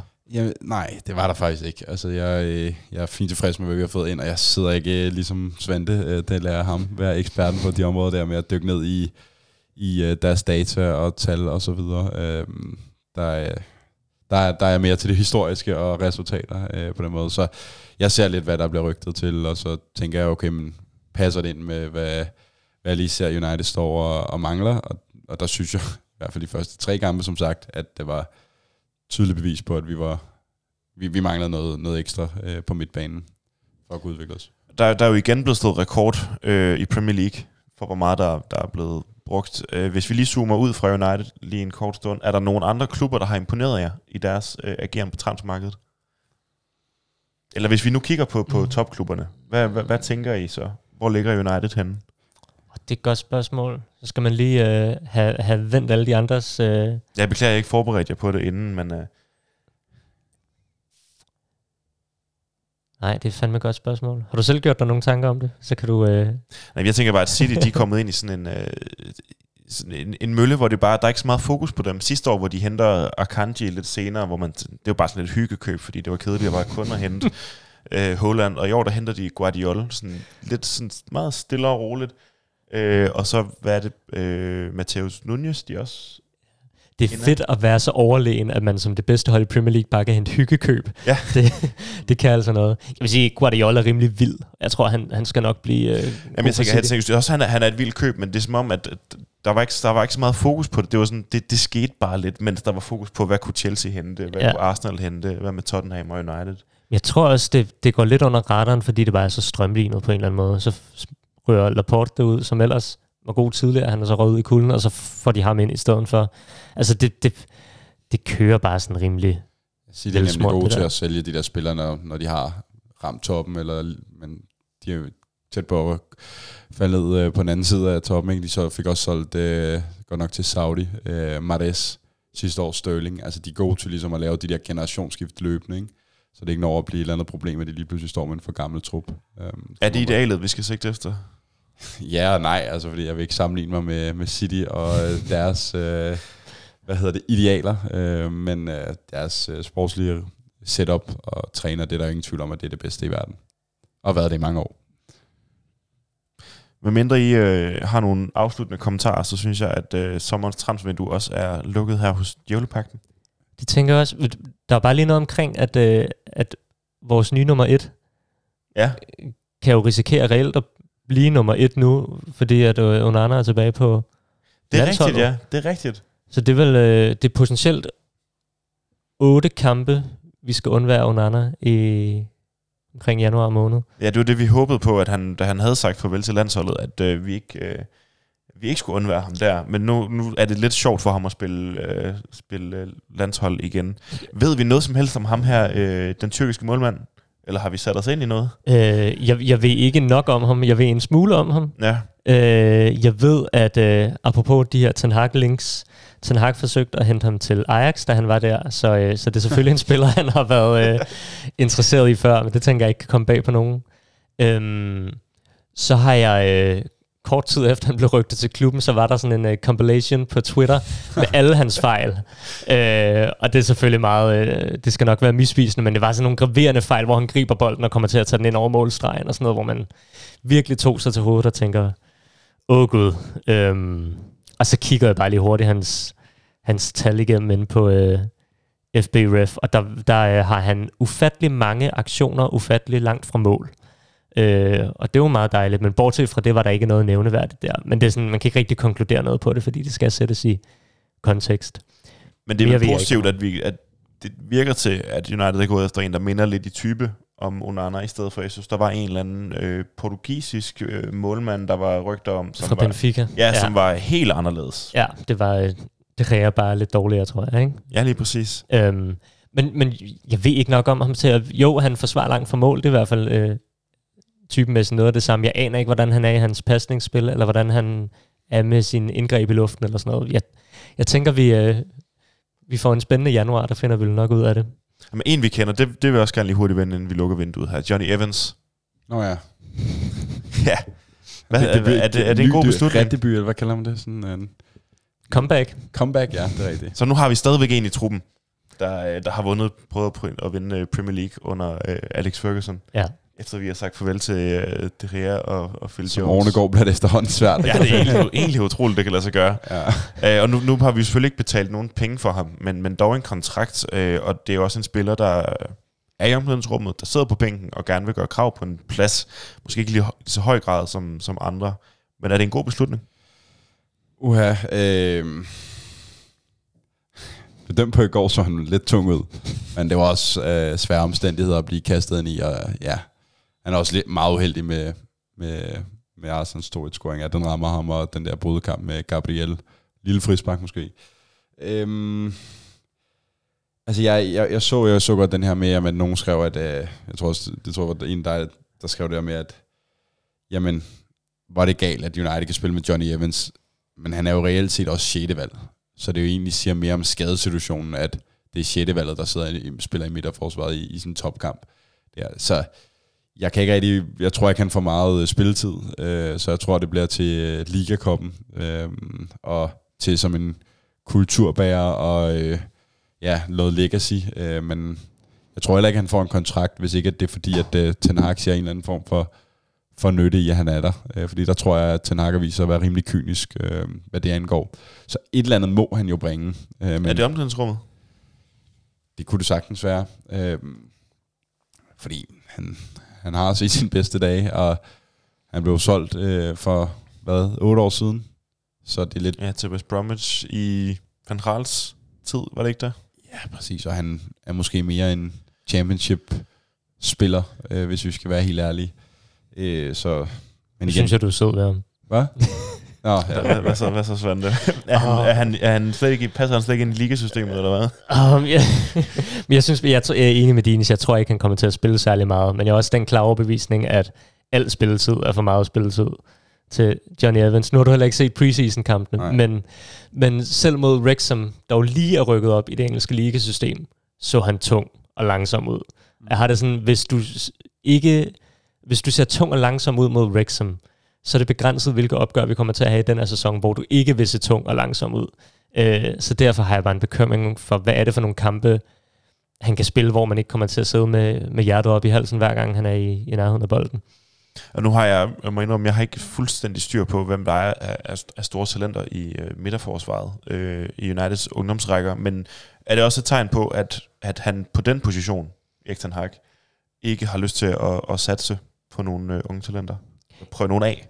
Jeg tror faktisk ikke, der er så meget i ungdomsrækkerne. Jeg tænker, det, det virker også til, at vi ventede længe med at lave den her kontrakt med Evans.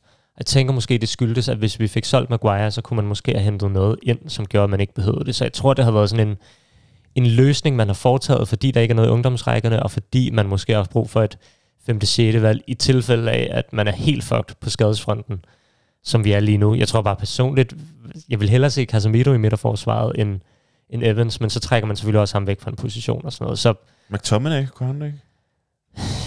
jo, altså, det kunne måske ikke godt. Jeg har set nogle kampe med McTominay i midterforsvaret, det var ikke godt. Nej, Det, det er heller ikke, fordi jeg er fan af det, vil- jeg sige. Men det er sådan, jeg kunne godt se, altså, i går havde vi også været på røven, hvis ikke vi havde haft Evans, når både Shaw og Lindeløf og Martinez og Varane er ude. Så på den måde har det jo sin berettigelse. Jeg vil bare meget nødt derud.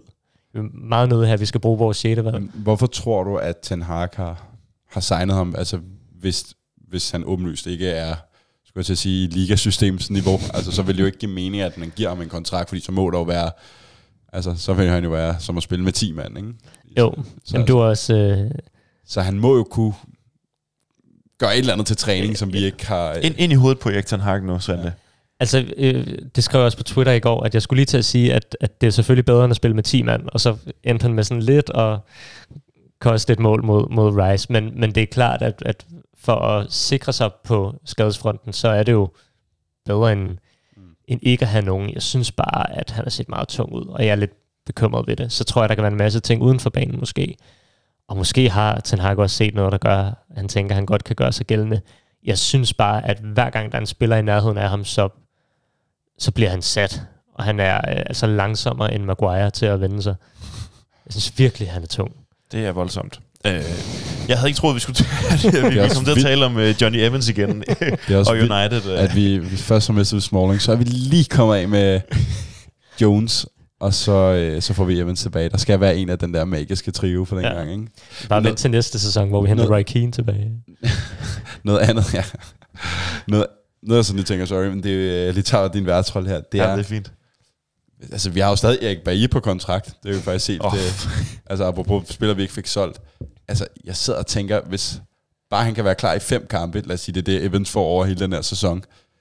Altså, han må vel lave et eller andet sted være bedre, tænker man. Altså, ja, fordi han havde jo sin, sin, han har jo haft sine kampe, altså, Erik Bailly. Når han får fem kampe, så er der tre fantastiske og to fuldstændig horror-kampe. Det er, jo, ja. det er jo den type, han er. Ja, men var det ikke noget med, at de, de, altså, der var i hvert fald rygter om, at de ville betale for at opløse hans kontrakt. Altså, det var derude, vi var. Jeg, altså, jeg er enig, jeg vil hellere se ham end Evans, men, men jeg tror slet ikke, han er i nærheden af holdet. Han okay. træner jo ikke engang med eller noget.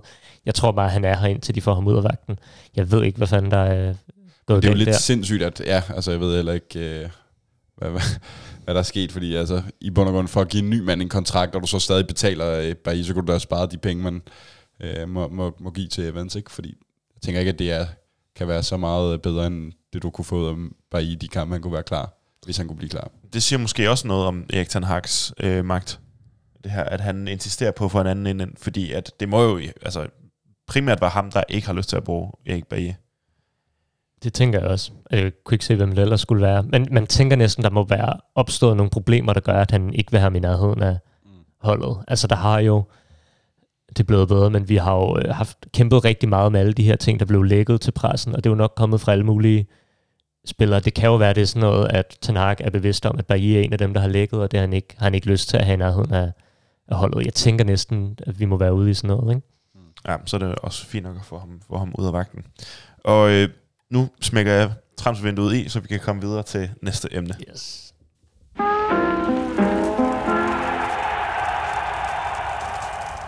Det er ikke fordi, det er synderligt positivt det næste her, for jeg har samlet næste emne under titlen Kaos spørgsmålstegn. Øh, men jeg håber, at sådan en kort snak her, den kan øh, dæmpe min frygt lidt for sådan en season to forget. I er heldigvis lidt mere positiv stemt, end jeg er, så det er jo meget godt. Øh, lad os starte med Jadon Sancho. Øh, på pressemødet efter kampen mod Arsenal, der sagde Erik Ten Hag, at Sancho var blevet fravalgt på grund af sine præstationer på træningsbanen. Det fik Sancho til øh, tasterne, og kort efter lagde han en tekst op på X, eller tidligere kendt som Twitter, øh, hvor han gik i rette med Ten Hags øh, udmelding, uden dog øh, direkte at nævne Erik Ten Hag ved navn. Sancho han skriver, at han ikke vil lade folk sige ting om ham, som er usande. Han mener nemlig selv, at han har gjort det godt til træning, og det er andre grunde, han er blevet udladt fra kamptruppen. Uh, han går dog ikke videre i detaljer uh, med dem. Uh, og så skriver han, at han er blevet gjort til søndebuk i lang tid, og det er ikke fair. Dines, hvad tænkte du, da du så den her tekst? Uh, Christ, here we go again. det minder om noget, vi uh, har haft alt for meget af de sidste par sæsoner. Med spillere, der ja, er utilfredse og ytrer sig til pressen eller lægger ting og så videre. Ikke? Øhm, ja, hvor skal jeg starte? Altså, jeg, jeg, jeg har lidt... Øh, igen, vi er ikke på træningsbanen, så vi ved jo ikke, hvad der er op og ned, men jeg har svært ved at se, hvorfor at øh, Ten Hag skulle fravælge Sancho, hvis det... Altså, hvorfor han skulle gøre ham til Sønderborg, hvorfor skulle, hvad skulle han få ud af det?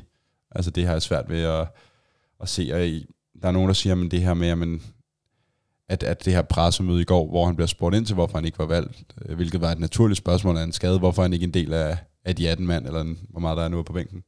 Øhm, der synes jeg egentlig ikke, at han svarer, øh, altså han kaster Sancho under bussen, altså jeg synes, han bare svarer ærligt, og øh, jeg synes egentlig ikke, at det er sådan, at man sidder og tænker, at det, han laver en mål, en, en, en Mourinho på, på Sancho, øh, men jeg synes ikke, at Sanchos reaktion var det, jeg havde håbet, at, øh, han ville komme tilbage med. Jeg havde håbet, at øh, han havde ville arbejde hårdere på træningsbanen og, og kæmpe sig øh, vejen ind øh, på holdet der. For det vi ser på banen, der synes jeg ikke, at Sancho øh, leverer nok, og lignede en, der øh, hvad hedder det, øh, fortjener at være, være en del af startopstillingen. Nej. Øh, altså, Svante, er du enig? Altså, er det, er det uprofessionelt det her, uprofessionelt det her, eller er han i virkeligheden i sin gode ret til at komme til, tage til genmail? Jamen, jeg, jeg øh, fik den tanke i går, da jeg sad og læste den her besked fra øh, Sancho, om der er en risiko for, at vi og medierne og fans har misforstået det her. Fordi Altså selve teksten? selve, ja, selve teksten og hvem den er henvendt til, og hvad det, hvad det drejer sig om, fordi øhm, Ten Hag siger jo ikke, at han er utilfreds med hans indsats, men han siger, at hans performance, hans niveau, har ikke været så højt, øh, at han vil vælge ham over en som Peliste for eksempel. Øhm, Sancho skriver så i, i, i det her tweet, øh, dels han skriver read, Ja, det, Det er det ikke- bed jeg nemlig også mærke i. Altså, så han henviser til ikke noget, han har, at folk har hørt, men noget, de skulle have læst. Øh, og så skriver, bruger han også formuleringen conducted myself, som jeg tænker, det handler jo ikke om, at øh, om hans sådan, performance, det handler jo om hans øh, sådan arbejdsindsats ja, inds- nærmere. Så jeg tænkte, kunne det være fordi, at fansene på baggrund af Ten Hag's kommentar har haft en reaktion? Fordi jeg har set mange øh, smide klip med ham op for træning, hvor han ikke ser ud til at gøre den store indsats, når, når han skal tage armbøjninger og den slags. Altså om Sancho simpelthen øh, henvender sig til de fans, der har kritiseret ham efter det her fra Ten Hag. Øh, jeg ved ikke, om jeg tror på det. Det er mere fordi alt det, der er blevet skrevet fra medier og historier, der har været ude siden da. Men da jeg læste, så synes jeg, der var noget, der sådan virkede lidt usammenhængende i det her. Det kan også være tilfældet, at Sancho ikke har hørt Ten Hag's kommentar, men bare har læst det og har misforstået det. og troede, det var en kritik af hans indsats og ikke af hans performance, præstationer. Øhm, men hvad, hvad tænker I? Fordi kunne der ikke være en risiko for, for det? At vi simpelthen bare har misforstået, hvem der er, han henvender sig til med det her? Altså, jeg ved i hvert fald også mærke i, at, at der, han netop siger, øh, hvad I læser, ikke hvad I hører.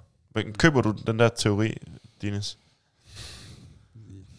Ja, nej, altså jeg, jeg vil sige, det er virkelig dårligt kommunikationsarbejde, at det er Sa- Sanchos team, øh, der har postet det her. Jeg tror ikke, det er ham selv, der har skrevet det. Øh, man har sikkert givet grønt lys til det. Øh, men øh, hvis ikke, så skal det derud af, altså, så bliver han jo nødt til at adressere det, fordi nu er det ude, og han må også kunne læse at reaktionen på det. Øh, altså, det bliver til en større historie. Altså, det er jo det, han kaster over brund, øh, hvad hedder det, øh, brænde på bålet. Og det er jo det, som en klub, der lige har tabt, øh, og ikke fået den bedste sæsonstart, ikke har brug for. Og det, det der ikke er, er super lovende. Så jeg synes, at hvis det er en misforståelse, eller det er et eller andet, så skal der ret hurtigt komme et statement, der retracter eller ændrer på det, han egentlig har ment, og hvem han har prøvet at adressere her, om det er Ten Hag, eller pressen, eller fans, hvad ved jeg.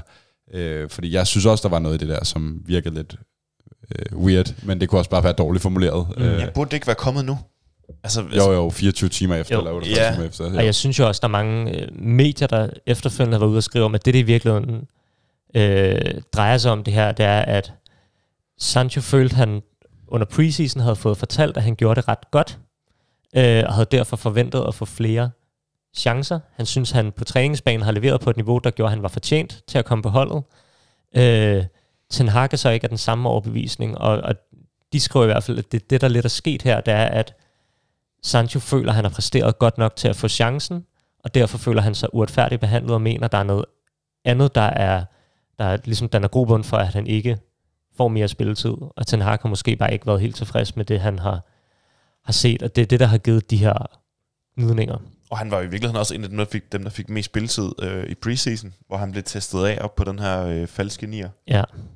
Så, så, så, det, altså, så jeg tænker også, at det mest sandsynlige er, at, at det er Ten Hag, han henvender sig til, og det er ufatteligt dumt gjort, og det er dårligt håndteret, fordi at det, det er ikke det er ikke den rigtige måde at løse det på. Det er bedre end at lægge det til pressen og være så direkte omkring det, men det havde måske været bedre at bare tage internt. Ja, og nu, nu, nu skal vi lige ind i hovedet på Erik Ten Hag igen. Det har jeg bedt dig om før, Svante.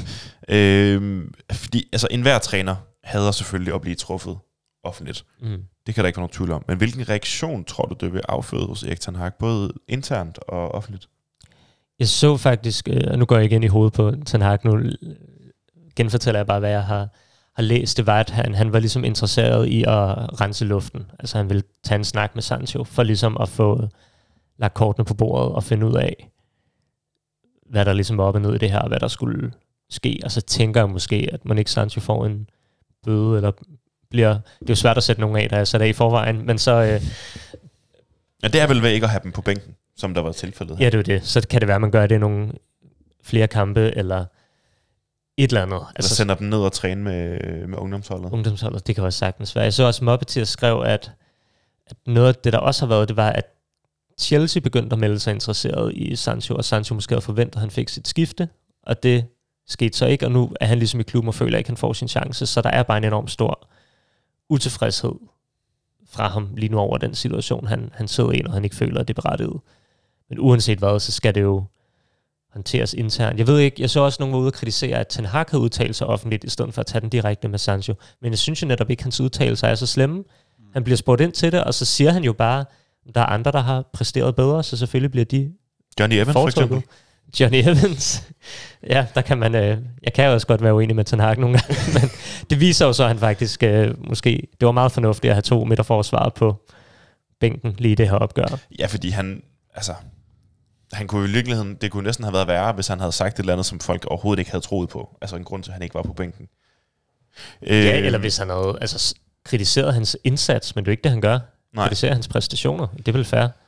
Jeg synes også, at, at i hele den her, øh, hvad hedder det, Sønnebuk-snak, som jeg synes, det er det stærkeste ord, der bliver, bliver brugt, og hvem han lige retter den øh, kritik af, hvem der gør ham til Sønnebuk. Det er jo det, der øh, tiden må vise. Men hvis vi antager, at det er Ten Hag, der gør Sancho til Sønnebuk, så synes jeg også, at Sancho lidt glemmer sidste sæson, hvor at, at han var væk i, var det tre, fire måneder? Mm, tre måneder, tror jeg. Tre måneder.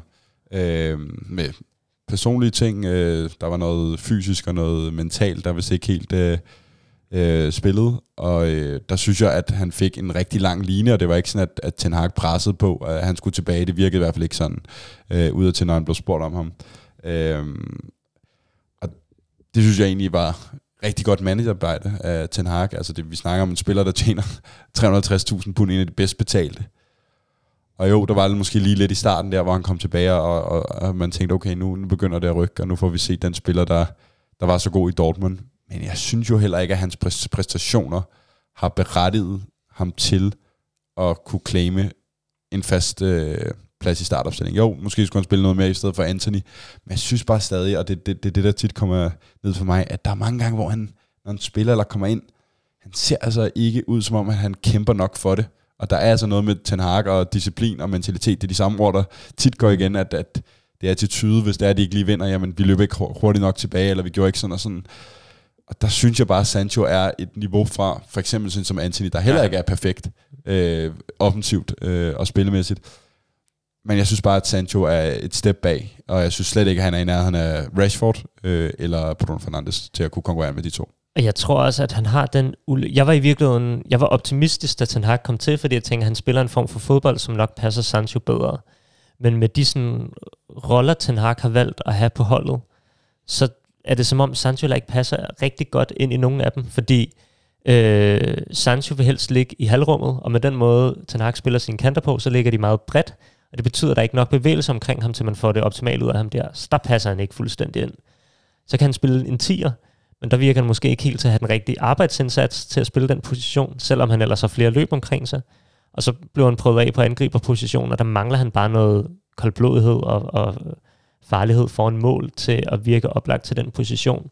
Så er jeg også svært ved at se, hvad er det for en rolle, han skal spille, hvor man får det optimale ud af ham. Ja, det så man vel i virkeligheden også i slutningen af sidste sæson, at der var det jo mere centralt, han lå. Altså der Ja. prøvede Ten, Ten Hag ham af inden, øh, inden som tier.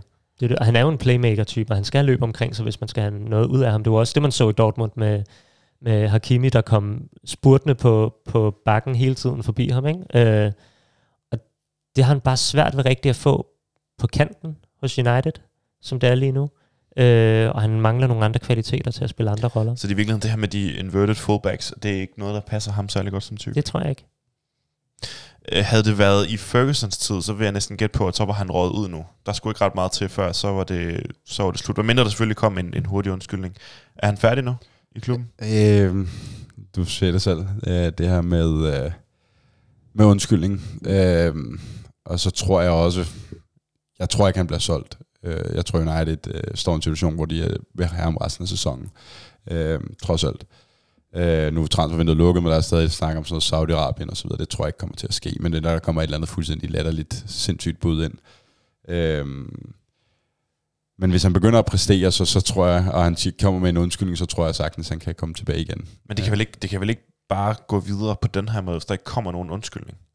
Nej, nej, men altså, nej, det er det. Altså, hvis ikke der kommer, han, han står fast, og han, han ikke undskylder i forhold til, altså, eller der kommer en forklaring på, hvad det er, jamen så, så kan jeg godt se, at det bliver, øh, bliver svært for ham at komme tilbage på holdet, og hvis han ikke kommer tilbage på holdet og får en central rolle, så er det hans sidste sæson i United. Hvis, hvis vi lige vender tilbage til det her med træningsindsatsen. Øh, en ting er, han som, hvad han som spillertype er, men, men det her med træningsindsatsen. Der var Samuel Lockhurst fra øh, Manchester Evening News, han var hurtig til at minde folk om en historie fra 2021, hvor øh, Gareth Southgate, den engelske landstræner, udtalte, at Sanchos manglende spilletid handler om præstation på træningsbanen. Hvis nu Sanchos nedtur i United, øh, både den måde, han reagerede på her, øh, og det her med, at han bare ikke har slået igennem, Altså hvis det, hvis det handler om den her manglende træningsflid, står øh, scouting-afdelingen, øh, rekrutteringsafdelingen, så ikke med et forklaringsproblem? Jo. Det gør de vel. Det skulle man vel have fundet ud af i, øh, i sit forarbejde. Fordi kunne, kunne det være det? Det, der er problemet med ham? Ja, altså i virkeligheden, at det er et dårligt scouting-arbejde.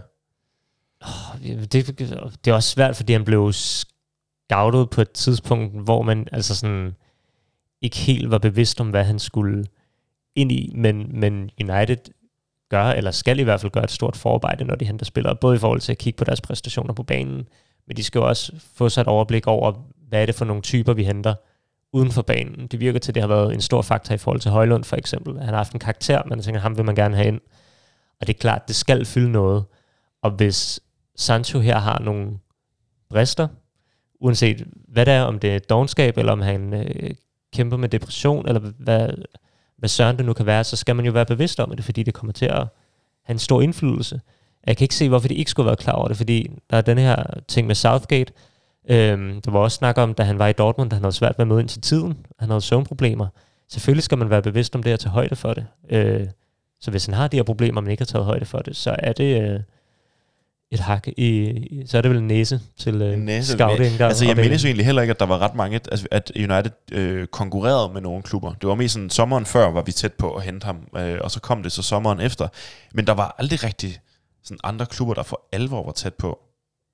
Kun, kunne det have noget med det her at gøre? Jeg synes, der var... Jeg tænker, det måske også kan skylde så mange klubber bare være bevidste om, at Sancho på det her tidspunkt gerne ville til United. For jeg synes både, der var snak om Chelsea og Liverpool i hvert fald, Måske var de ikke villige til at betale helt lige så meget. Og det er måske også prisen. Ja, det er det. Så jeg tænker godt, der kan have været noget interesse. Jeg synes også, var der ikke også noget snak om City dengang måske? Men han kom jo fra City, så havde han ikke brændt sin bro der med Guardiola. Var det ikke noget med det? Jo, jeg, jeg tror ikke rigtigt, det var aktuelt. Nej, det kan godt være. Det kan godt være. Men jeg tror, der var interesse i ham fra andre klubber. Jeg tror bare, vi betalte et beløb, hvor at det var måske de færreste, der havde råd til det, eller lyst til det. Lad os bevæge os videre til en, en mand, der spiller højrekant, og øh, som står med, står med et forklaringsproblem, formentlig. Øh, og det er jo en, en, en alvorlig sag på en helt anden måde, det her. Det er Anthony, fordi han bliver angiveligt, og det er, øh, hvis de, de øh, hvad hedder det, brasilianske medier, der skriver det her, at han bliver efterforsket af politiet i Sao Paulo for øh, vold mod sin ekskæreste. Og der florerer nogle ubehagelige billeder, som øh, skulle være resultatet af Anthonys voldelige handlinger, og jeg har ikke selv set dem øh, for beskrivelsen. Det er rigeligt. Jeg ved ikke, om det er noget, I har set. Øh, Øh, og det er vigtigt at understrege, at intet af det her det er officielt. Øh, men der har øh, været noget tidligere den her sommer. Øh, at de her anklager har været fremme. Øh, så, så nu skal vi også på, at vi, vi kommer til at dykke for meget ned i noget, der stadigvæk kun er rygter. Men alligevel, vi har, vi har siddet og diskuteret Mason Greenwood rigtig meget. Både i podcasten og når mikrofonerne var slukket.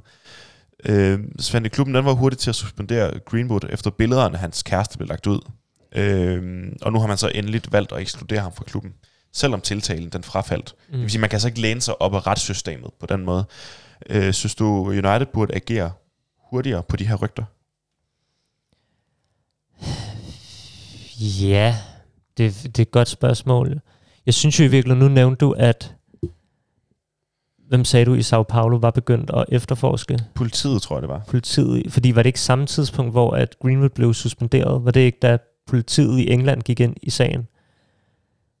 Jo, det er muligvis det. Fordi Ja, jeg har det sådan, hvis, hvis man på det tidspunkt suspenderede Greenwood, da politiet begynder at efterforske sagen, bør man så ikke gøre det samme med Anthony, hvis vi sådan er ved samme stadie? Men det er vel allerede, da billederne kommer ud. Det er der, det tager fart, ikke? Så vidt jeg husker med Greenwood, øh, det var jo sådan nærmest sådan en seismisk moment, der man vågnede op og så det der øh, videoer. Øh, Ja. Så blev han vist anholdt. Altså, der kom jo selvfølgelig en kæmpe øh, medieforår, og så blev han vist anholdt ret hurtigt. Var det ikke nærmest samme dag, jeg tror jeg? Ja, ja, præcis. Og så var presset så stort, at ja. klubben blev nødt til at, øh, hvad hedder det, handle på det. Det var lidt sådan, jeg ved ikke om, jeg tror ikke, Anthony har været anholdt endnu. Nej, de Øh. bliver også lagt ud på, på Instagram, de her billeder af Mm. Mason Greenwoods øh, kæreste. Så jeg ved ikke, om det har noget i forhold til, hvornår skal man agere. Men det er jo, det er jo nærmest en umulig spørgsmål at svare på, og det tror jeg også, det, det må være for Manchester United, fordi man kan heller ikke sige, at hver gang der kommer en beskyldning, så skal vi sus- suspendere en, en spiller, fordi så kan du lige pludselig suspendere sikkert rigtig mange spillere. Øhm, men omvendt, hvor, nu har man lige haft en, en sag med Greenwood, hvor hvornår er det rigtige tidspunkt at gøre det, hvornår skal man agere, og, og så videre. Så lige nu er det, jeg har ikke sat mig nok ind i øh, sagen, eller kender detaljerne, fordi du siger, at der var, der var noget hvis tidligere på sommeren. Nu er det kommet op igen, så jeg ved heller ikke ligesom, øh, er det noget nyt, eller er det de samme anklager eller beskyldninger, der er, Det er i hvert fald mod, øh, mod hende her ekskæresten. ja, Det er det, der er sådan det er vist den gennemgående. samme, ikke? Der, Jo. er- Jo. okay. Jeg tror også, det der, at det er jo også vildt, fordi man, jeg godt, man, man, bliver så apatisk i det her, fordi man lige har været igennem hele det her Greenwood shit show, som bare har, altså man er blevet trukket rundt i lort og nederenhed over det her, og endelig er der så kommet en eller anden form for afklaring på det, og man føler ligesom, man kan lægge det bag sig, og så går der et par dage, og så kommer hele den her ting op igen, og det er jo underligt, fordi vi har jo hørt de her rygter om Anthony, eller den her snak om Anthony tidligere på sommeren, men, men i og med, at det ligesom mest er foregået i brasilianske medier, man er ikke blevet så sådan, øh, sådan Eksponeret. udsat, eksponeret Ja, ja, for det i, i, i medierne, så har man på en eller anden måde ikke forholdt sig til det på helt samme måde. Øh, så det er sådan, det har været lidt underligt, fordi at, at mange ting nu virker til at omhandle noget af det samme, som vi så med, med Greenwood. Og jeg tror, at det der så var i den her omgang, det er, at det er brasilianske medier, der bringer historien, siger, at de er kommet i besiddelse af hvis flere billeder, videoer, lydfiler og tekster og alt muligt, end det, de har bragt, som, som ligesom skulle underbygge hendes forklaring om, at hun er blevet udsat for de her ting. Og jeg tror, det er derfor, det ligesom kommer op igen nu. Men, jeg er da, men det er svært, fordi at det er mest noget, der er foregået i brasilianske medier. Jeg har ikke set så mange engelske skrive om det endnu. Jeg har ikke kunne få adgang til den her artikel endnu, fordi den kræver, at man køber adgang, og så, øh, så investerer jeg heller ikke i de, i de brasilianske medier. Øh, men, men jeg synes da helt, jeg synes i virkeligheden, det virker til, at vi suspenderede Greenwood på det rigtige tidspunkt. Og jeg synes, at for at holde samme linje, synes jeg, at vi bør suspendere Anthony på det samme tidspunkt. Om vi er der endnu, eller om det kræver noget mere, det er jeg ikke helt klar over. Jeg håber bare, at det er det, der bliver gældende, og ikke hvor meget øh, det fylder i medierne. For det var også mit indtryk, at United måske reagerede hurtigt på Greenwood, fordi at det fyldte så meget i medierne den dag. Jeg synes bare ikke, det skal være den del af det, der er afgørende for, hvornår man agerer. Skal, skal klubben handle på samme måde, som det var tilfældet med Greenwood? Eller har vi lært nogle ting derfra? Hvis vi kigger på den Ja. første del af processen. Nå, men altså, hvis... Det er så svært, fordi vi ved jo stadig ikke, hvordan den der sag helt, når man ikke helt er inde i det, og hvad, hvordan, og hvad der er op og ned og så videre. Men jeg synes egentlig, Uniteds første ageren øh, var, var rigtigt, at lade politiarbejdet gøre sit. Øh, og det tog så et år, så vidt Mm. jeg husker, ikke? Fordi for billederne kom ud, så tog det et år. Og så efterfølgende, så har man kørt de, de interne processer, ikke? Og, altså, nu har man jo lige sat en form for præcedens i sådan en sag, så vil det være meget mærkeligt, hvis ikke man fulgte den. Altså, så vil det virke stik fuldstændig øster, øst og vest, øh, hvordan øh, man agerer, ikke? Og det er jo det, der er svært, fordi alle sager er jo ikke ens, og altså, det vi ser er heller ikke ens. Så det er jo også det, der er, altså, fordi, hvor, hvor går grænsen? Du kan ikke sætte sådan en grænse, fordi den, den er svær ligesom at sige, hvornår overtræder du den, og hvornår overtræder du den ikke. Og er det, som du siger, er det mediernes øh, pres, der skal til, eller er det, er det ikke? Det, det er virkelig, virkelig svært at, at, at synes jeg, at, at, at sætte ned, fordi man kan også komme ind i en farlig øh, sti, hvis hver gang der kommer en anklage, så kommer man ind og suspenderer en spiller. Øh, det har også nogle konsekvenser for, for den spiller altså, videre færd og, og så videre. Ikke? Så, så det er virkelig en svært balancegang. Ved du hvad, jeg kom til at tænke på nu? Den sag, der var med Maguire i Grækenland, den omhandlede noget andet, men der har man jo lavet ham spille videre, mens den sag har kørt. Så der har man jo ikke Mm. suspenderet ham i den tid, hvor han var anklaget vel for at have begået vold mod tjenestefolk i Grækenland. Var det ikke det, det hele gik ud på? Den er også Jo, så... Var Øh, det, var det en, ja, Jo, det var det. Ja. og det var der, hvor det begyndte at gå ned ad bakke efterfølgende. Faktisk havde han så sin bedste sæson efter det, for det ikke skal være løgn. Øh, jamen, jeg tror i virkeligheden også, hvis- man graver øh, tilbage, så er der, er der mange af de her sager, Ja. ja. altså øh, med fodboldspillere, hvor, det- hvor det bare er blevet negligeret, fordi at man vil helst ikke undvære dem på banen. Jeg synes, Stine, du har været god til at fremhæve en del af alle de United-spillere, der har været gennem tiden. Fra Evans til... Øh, Var det for en pass? Det Det var så, han var, det var i Arsenal-tiden. var i Arsenal-tiden, ja. Men ja, tiderne er jo også ændret sig, ikke? Altså fordi, det har vi jo set, at øh, dengang, jamen, der spillede de i hvert fald, der var man sikker på, at de spillede videre. Det er jo lidt nogle andre tider, vi lever i i dag. men jeg synes også, der, der er forskel på det der med... Altså, vi hørte jo om anklagerne mod Anthony tilbage i... Var det juni, sagde du? Ja, slutningen af juni var vist den første. Altså, så sådan, der blev han jo ikke suspenderet, men der er jo forskel på det, og så hvis politiet aktivt vælger at gå ind i sagen, fordi de mener, der er noget i det, det giver det trods alt en eller anden sådan, kredibilitet Mm. i forhold til, til, hvad det er, der er tale om her, ikke?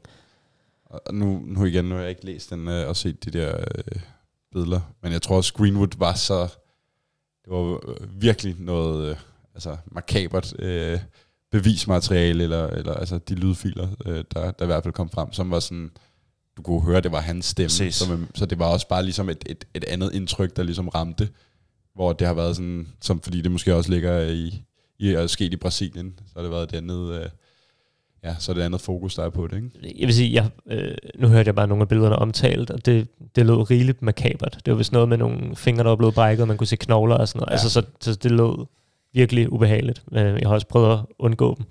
Men det er rent nok, det, det er lidt mere inkriminerende, når, når Mason Greenwood, øh, når man kan høre det ham. Altså Mm. en ting er, hvorvidt der er skader på, på en person, men når det er koblet direkte til, så er det jo svært at komme udenom, ikke? Jo, men var det ikke noget med, og nu, nu, kan, nu skal jeg være påpasselig, for det kan være, at den kan tage fejl, så tag det med det forbehold. Men jeg mener med de ting, der kom frem der i juni, at hun påstod, at noget af det var foregået i Manchester og Uniteds klubdoktorer ligesom var blevet hidkaldt, eller i hvert fald havde hjulpet hende med nogle af de skader, hun var blevet udsat for. Så det er jo, det er jo en helt anden problematik der, hvis klubben allerede på det tidspunkt har været klar over det, fordi de rent faktisk har taget sig af det. Nu er det, det er nogle måneder Det vil tilbage, understrege og jeg lige, at det er et rygte, det her. jeg kan ikke helt huske, hvor jeg har læst det, om, om, øh, om det kom direkte fra hende. Jeg mener bare, der har været et eller andet om, omkring det i hvert fald. Det er i hvert fald noget, vi kommer til at behandle yderligere, øh, hvis det viser sig at være rigtigt, eller der, bliver, der, der kører en sag. Det var nogle nedslag i spillerkærset. Øh, det, nu, nu skal det handle om ejerkærset. Det er virkelig en øh, positiv samtale, du har fået stykket sammen her, Søren. Ja, men det, det var det også sidst, ikke? Det var også rigtig, rigtig hyggelig snak. Ja, men vi, vi er nødt til at vente, og det er der også flere af os, der har, der har nævnt øh, på sociale medier. Øh, fordi der er nyt øh, i sagaen om klubsalget, øh, og det er ved at give mig grå hår. Og der var jeg simpelthen ikke orket at skrive et oplæg til det her eventlige emne. øh, Svante, kan du lige oprise, hvad det nye er?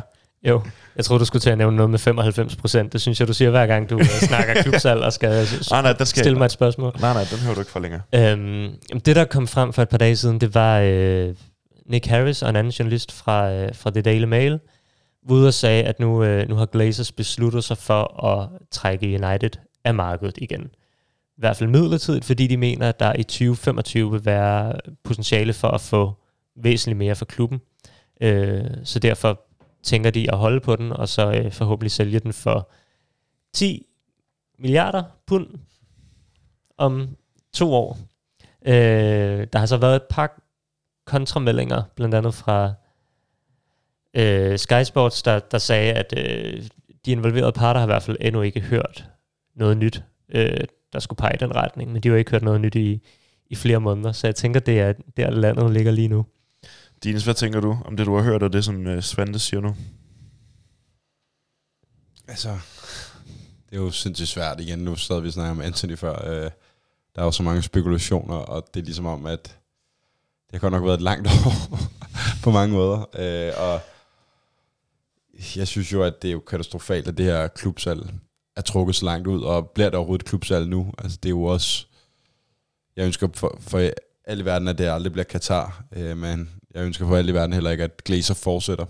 Og ja, jeg synes, det er katastrofalt, hvis det er, at man har, sætter sådan en salgsproces i gang, og for mange fans tror jeg, det har givet en eller anden form for, puha, nu kan vi måske komme af med dem, der har været den helt store årsag til, at, øh, øh at, at den, den her nedtur, der har været de sidste øh, 10 år.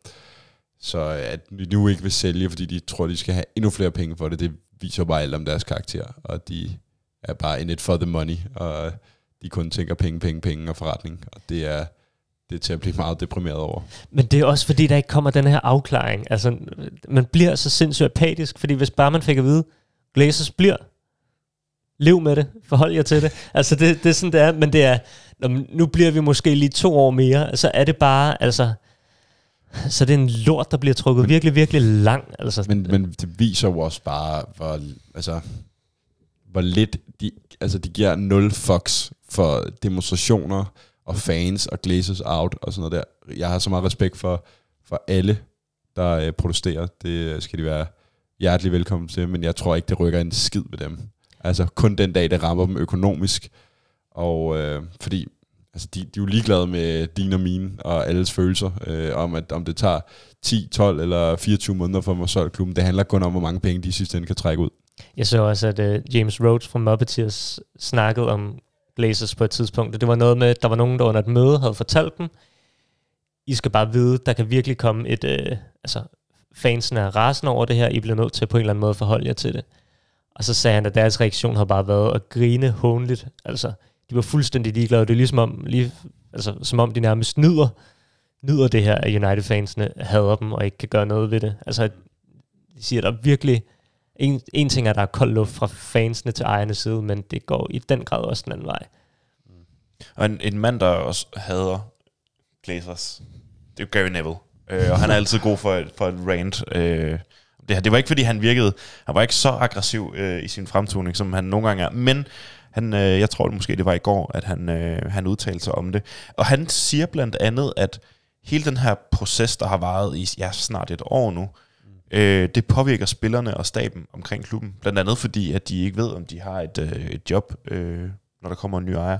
Det er svært for os at gætte på, når man ikke er professionel fodboldspiller og ikke arbejder sådan en, men, men tror I, der kan være noget, noget om det? Det tror jeg da helt klart. Jeg tænker, at der er en masse, der er, er usikre på deres fremtid i klubben, og hvad, og hvad fremtiden byder på. Og jeg kan virkelig godt frygte, at det betyder, at der er nogle dygtige folk, der måske søger væk, for at få en lidt mere øh, sikker arbejdssituation. Nu er du også journalist, Søren. Du ved alt om, hvordan øh, freelance-tilværelse er, og korte kontrakter og alt muligt andet. Øh, jeg ved ikke, om det kan sammenlignes med at være ansat i United, men, men jeg kan godt forstå... Jo, det er en fin sammenligning, du laver der. Ja. Det køber jeg. men jeg kan godt forstå, hvis der er nogen, der har brug for ligesom bare at vide, jeg er her, og jeg ved, hvad der skal ske den næste lange stykke tid. Og hvis man er usikker på det United, så vil jeg sagtens kunne forstå, hvis man, man søger væk. Og det har egentlig midten også været inde på et par gange, at der er dygtige folk i klubben, der ikke har lyst til at fortsætte i det her alt for længe. Dines, køber du, at det også går ud over spillerne og deres præstation på banen? Øhm, måske ikke lige spillerne. Øh, jeg tror faktisk, at de er så meget i deres egen øh, fodboldboble, at de tænker så meget på restitution. Øh, spille fodbold, spille Playstation, øh, og så repeat, øh, skulle jeg til at sige. øhm, være på sociale medier. Øh. Du sælger livet som professionel fodboldspiller rigtig godt. ja. Nej, men jeg tror ikke, at det påvirker. Jeg tror ikke, de tænker så meget over det. Men jeg kunne godt forestille mig, at sådan som Ten Hag var indført meget af det, og var frustreret over det. Og så helt generelt, så påvirker det dem jo alligevel, fordi hvis de ansatte og dem, der skal varetage spillernes interesse øh, i klubben. Øh, nu siger jeg, at det nogle dygtige folk, jamen de vælger at smutte for at få bedre jobsikkerhed, jamen så har det da en indflydelse. Og det har jo også en indflydelse sikkert på stemning. Altså, hvordan øh, er det, at det, altså det, det tror jeg, det, det, det har en, en, en påvirkning af. Ja, men også, vel også om, øh, indtil videre har det jo været, enten så skal vi til at være en ejet af en stat, eller også så kommer der en mand ind, som er United-fan. Altså, det er jo også to vidt forskellige veje, det kunne komme til at gå. Mm. Fuldstændig. Nå, men om jeg ved to... ikke, var der et spørgsmål lidt her? Jeg missede. Nej, det var måske bare mig, der lige skulle, øh, skulle af med den. Og, og jeg, nu, nu behøver vi heller ikke at snakke mere om det her. Øh, til, til november, der går jo ikke mere end et par måneder, så kan vi fejre årsdag for, at, oh, for at nyheder. Der kan være, at vi skal lave en, en special om det. Men, Gravel. Ja. Til sidst, så skal vi lige kigge øh, lidt fremad.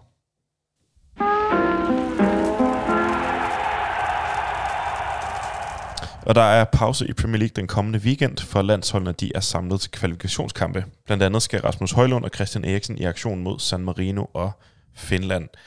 Falder den her landskampspause på et godt tidspunkt? Ja, hvis du ser på skadesituationen, så synes jeg, det, det gør den. Så det, vi har brug for at få nogle spillere tættere på at komme tilbage. Øhm, jeg ved ikke lige, hvor slemt det var med øh, Martinez og øh, Lindeløf. Men, øh, De sagde, at Martinez var bare et slag, han skulle være klar igen, og øh, kommer vist også til at spille for Argentina. Og i, bliver skadet der. og bliver skadet der, selvfølgelig. Lindeløf var syg, var det ikke noget med det? Jo. Jo. Det siger altså også noget om, hvor lidt tid Ten Hag har til Maguire, når han vælger at spille en syg Lindeløf over ham. Men, men pointen er, består i det der med, at hvis de nu ikke havde været klar til en, sige, midtugkamp i Champions League mod Bayern eller ja, Brighton, som vi først skal møde, så havde jeg været rigtig nervøs, hvis det var Evans og, og uh, Maguire i midterforsvaret til den kamp. Så jeg håber, de kan være tilbage, og måske også uh, Mount var vist også omkring landsholdspar efter landsholdspausen. Mm. Ikke? Øhm, og det er, jo, det er jo ikke alle spillerne, der skal på landsholdsopgave. Det vil sige, der er en trup, han har øh, at træne med, Ten Hag. Er der også noget, en fordel i det, at være det længere tid på træningsbanen? Øh, for nogen. Øh, det kan, kan gå måske for at rense luften med Sancho, øh, og få trænet ham lidt, og sagt, hvad han ikke får gjort i kampene. Øh, jo, det er der helt sikkert. Jeg ved ikke lige, hvor meget det altså, Det er jo også bare for at holde dem i gang, for de får mest sådan noget kamptræning, og hvis de så træner, må det jo være alt andet lige være med nogle unge spillere også, tænker jeg. Øh, fordi det er jo trods alt langt største en af United-spillere, der er på landsholdet. Der kan vel også være nogen, som får nogle positive oplevelser til de her landskampe. Det kan man håbe på. Øhm, Højlund eksempelvis. Højlund, ja, ja, sådan lidt, altså, nu spiller han for United i går, men han er lige kommet tilbage fra en skade, og så skal han afsted med landsholdet. Det kan jeg godt være lidt bedt over. Jeg havde måske hellere set ham blive med Uniteds trup, og lige altså, komme ordentligt tilbage fra den skade, inden han skulle, øh, skulle spille. Jeg synes måske lige en, en postgang for tidligt, men øh, man kan da altid håbe, der er nogen, der får nogle lidt sjovere øh, kampe på, på CV'et, end de har været vant til de sidste par uger for United. Hvad hvis det havde været øh, Brighton på lørdag? Var det så, havde I øh, frygtet den, eller set frem til en mulighed for lige at øh, få noget revanche? Jamen, jeg frygter virkelig Brighton, uanset om det var på lørdag eller næste lørdag, øhm, fordi de er et super godt hold, øh, og virkelig startede sæsonen stærkt. Og lige vundet 3 over Newcastle. Ja, øhm, det, øh, vi, skal, vi skal virkelig spille op til vores bedste, øh, for, at kunne, øh, for at kunne vinde, og det har vi behov for, fordi hvis vi ikke vinder der, og der så kommer Bayern ude lige efter, hvor det også bliver pænt svært, så kan du lige pludselig stå i en, en presset situation indledningsvis i sæsonen. Altså, så, så er det en, været en rigtig dårlig sæsonstart. Jeg vil også sige, at jeg er bekymret uanset hvad, men jeg er glad for, at der forhåbentlig er nogle spillere, der lige kan få lov til at komme tilbage, mm. inden vi får de her to svære opgør. Altså, nu var I begge to enige om, at det var fint nok at, at stille sig defensivt øh, og køre den taktik mod Arsenal. Øh, vil det være okay på Old Trafford mod Brighton? Der ser jeg gerne, at vi kommer længere frem. Øh, jeg synes også, at jeg havde også gerne set os være mere dominerende mod Arsenal, men der kan jeg godt forstå det, fordi det er, er på udebaner mod et svært hold, men, men jeg synes helt klart mod Brighton, der skal vi dominere mere, selvfølgelig skal vi det, men det, altså, det bliver en svær kamp. Det gør det virkelig. Og der bliver anledning til at snakke mere om den. Øh, der kommer en, en udgave mere, inden øh, der er næste kamp i Premier League. Øh, og på den måde så nåede vi også til vejs ende af denne uges udgave af Djævelpakten. Øh, det har ikke været udbredt positivt snakke med selskabet, det kan jeg ikke klage over. Tusind tak til jer begge to, Svante tak. og Rasmus Dines. Mit navn er Søren Engbrecht, og vi lyttes ved.